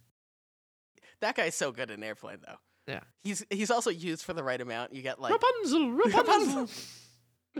Oh god, love that movie. Yeah, he's great in it. Um, so yeah, that's what I've got. Also, like, little, uh, also, so you got the ending of the movie. I don't know which version you saw, but like in in the version I saw, it's got like the, the coda where it's just like they're like running off and yep. and then there's like the scenes of like the extended dream sequences from earlier on in the movie. No, that I wasn't in it. That. It's like got a thing that says Requiems and it shows like the dream sequence of like the, the thing where the basketball goes up backwards to the guy or the scene where the the teacher is with the girl by the river and stuff like that. I saw that. But that was earlier. Yeah, I, saw, it, I, in, I didn't see an okay. extended. No. In the extended version, there's like Requiems where it shows the full versions of those scenes uninterrupted after the end of the movie, oh. which is just like really weird. Why, so Why would you put it there? This did I tell odd. you ever that I had an idea to make, um, I mean, I want to say it's like director's cut with Blade Runner where it's like depending on which version you see, the like the meaning is different, right? Yeah. But I wanted to do that where it was like basically... the whole movie would be the same except for like the final ten minutes. Oh, you've talked about this. And like be from two different people's perspective and you need to see both to actually know what happened. Wasn't there something like that? The something the the there was two movies, something called the, the Tragedy of Eleanor Rigby and then there was him and Tragedy of Re- Eleanor Rigby her and there was uh, oh. the story of a relationship and each one was told from a different. Oh. And then I think there was a third version which was like a cut together both of them called Eleanor Rigby, them. I'll, I'll search up the name of the movie because I know I, there's there's been other things like I know there's like the great there was one about a train robbery and one's from the r- robber's point of view and one's from the police's point of view. Um, the Disappearance of Eleanor Rigby is the name of the movie and it stars James McAvoy and Jessica Chastain. Okay, so nice good, cast. Yeah, good cast. Um, I've never seen it, but it's um, yeah, there was him, her, and then them were the three versions. Um, yeah. So that's uh, that's what I've got about that one. So yeah, someone actually took your idea, um, and ran with it. Yeah, you should sue. You should sue Ned. I Ned had that Benson, director of the yeah, movie. I had that idea. Yeah. Um. So all right. Uh, you got anything else to add? Or are you ready to close out? I'm ready to close out. All right. So before wrap up. Before we Wait, go, what are more words for wrap up, close out, I, shut I, down? Yeah. I don't know. Um. Before we go, Josh. I know that you're totally not expecting this right now. Did you have... Just talking. A secret word? No, I actually didn't. Was it Requiem? Yes, it was. Ah, nailed it. You've you've become the first one to catch someone. Congratulations. You made it too obvious. Yeah, I completely because forgot. Because you know why? You forgot about it until the whole time, until the end. I was like, oh, oh I, I did. got you. I totally... I got you. You, you just like, you've, you've just read me like a fucking open book right there. Oh. Now you're going to make my audio editing job so much harder, Josh. Thankfully, it's right at the end. Seriously. I, you know what? I might just have to cut out this entire segment where you no! catch me. All right. So before we go, let's just uh, talk about what we'll be talking about next week. I think um, so we've got for uh, Jam Session, you've chosen um, one of my favorite albums of all time. You've chosen uh, Low by David Bowie. Looking forward to it. Yeah, it's uh, an awesome album. For um, our discussion, I guess we'll be talking about the Super Bowl will be our main point of discussion. or Yeah. Yeah, and then for Movie of the Week, I have selected uh, Run Lola Run, which is awesome movie. Um, yeah, that has to do with fate and will and stuff like that. Ooh. Yeah. I like it. Yeah. Um, I, I, I, I'm really excited to... Because you've never seen it, right? No. And it's not English, is it? No, it's it's German. Okay. I, this will be our second German movie. German, maybe Austrian, which is probably in the same language, but like where it's from, it's different. I don't know. I'm it's, hoping it'll be easy to find online. I think I think it should be on one of them. It's a well-known enough movie. Honestly, there's a lot of movies where I'm like, how can I not find... It's just, I don't know, surprising. And also, like, um, and the star of it went on to bigger things after it, because she, despite not being like, A, like an Eng- like an English language actress, she went on to be like one of the co-stars of Born Identity after this, Franco Potente. So, mm. so like she she did pretty well off of it. But anyways, so um, I guess uh, let's lead into sign-offs. Are you ready? I am ready. Okay, this is Michael Lipton, and this is Josh Lipton, and we have been just, just talking. talking. See you next week. Bye bye.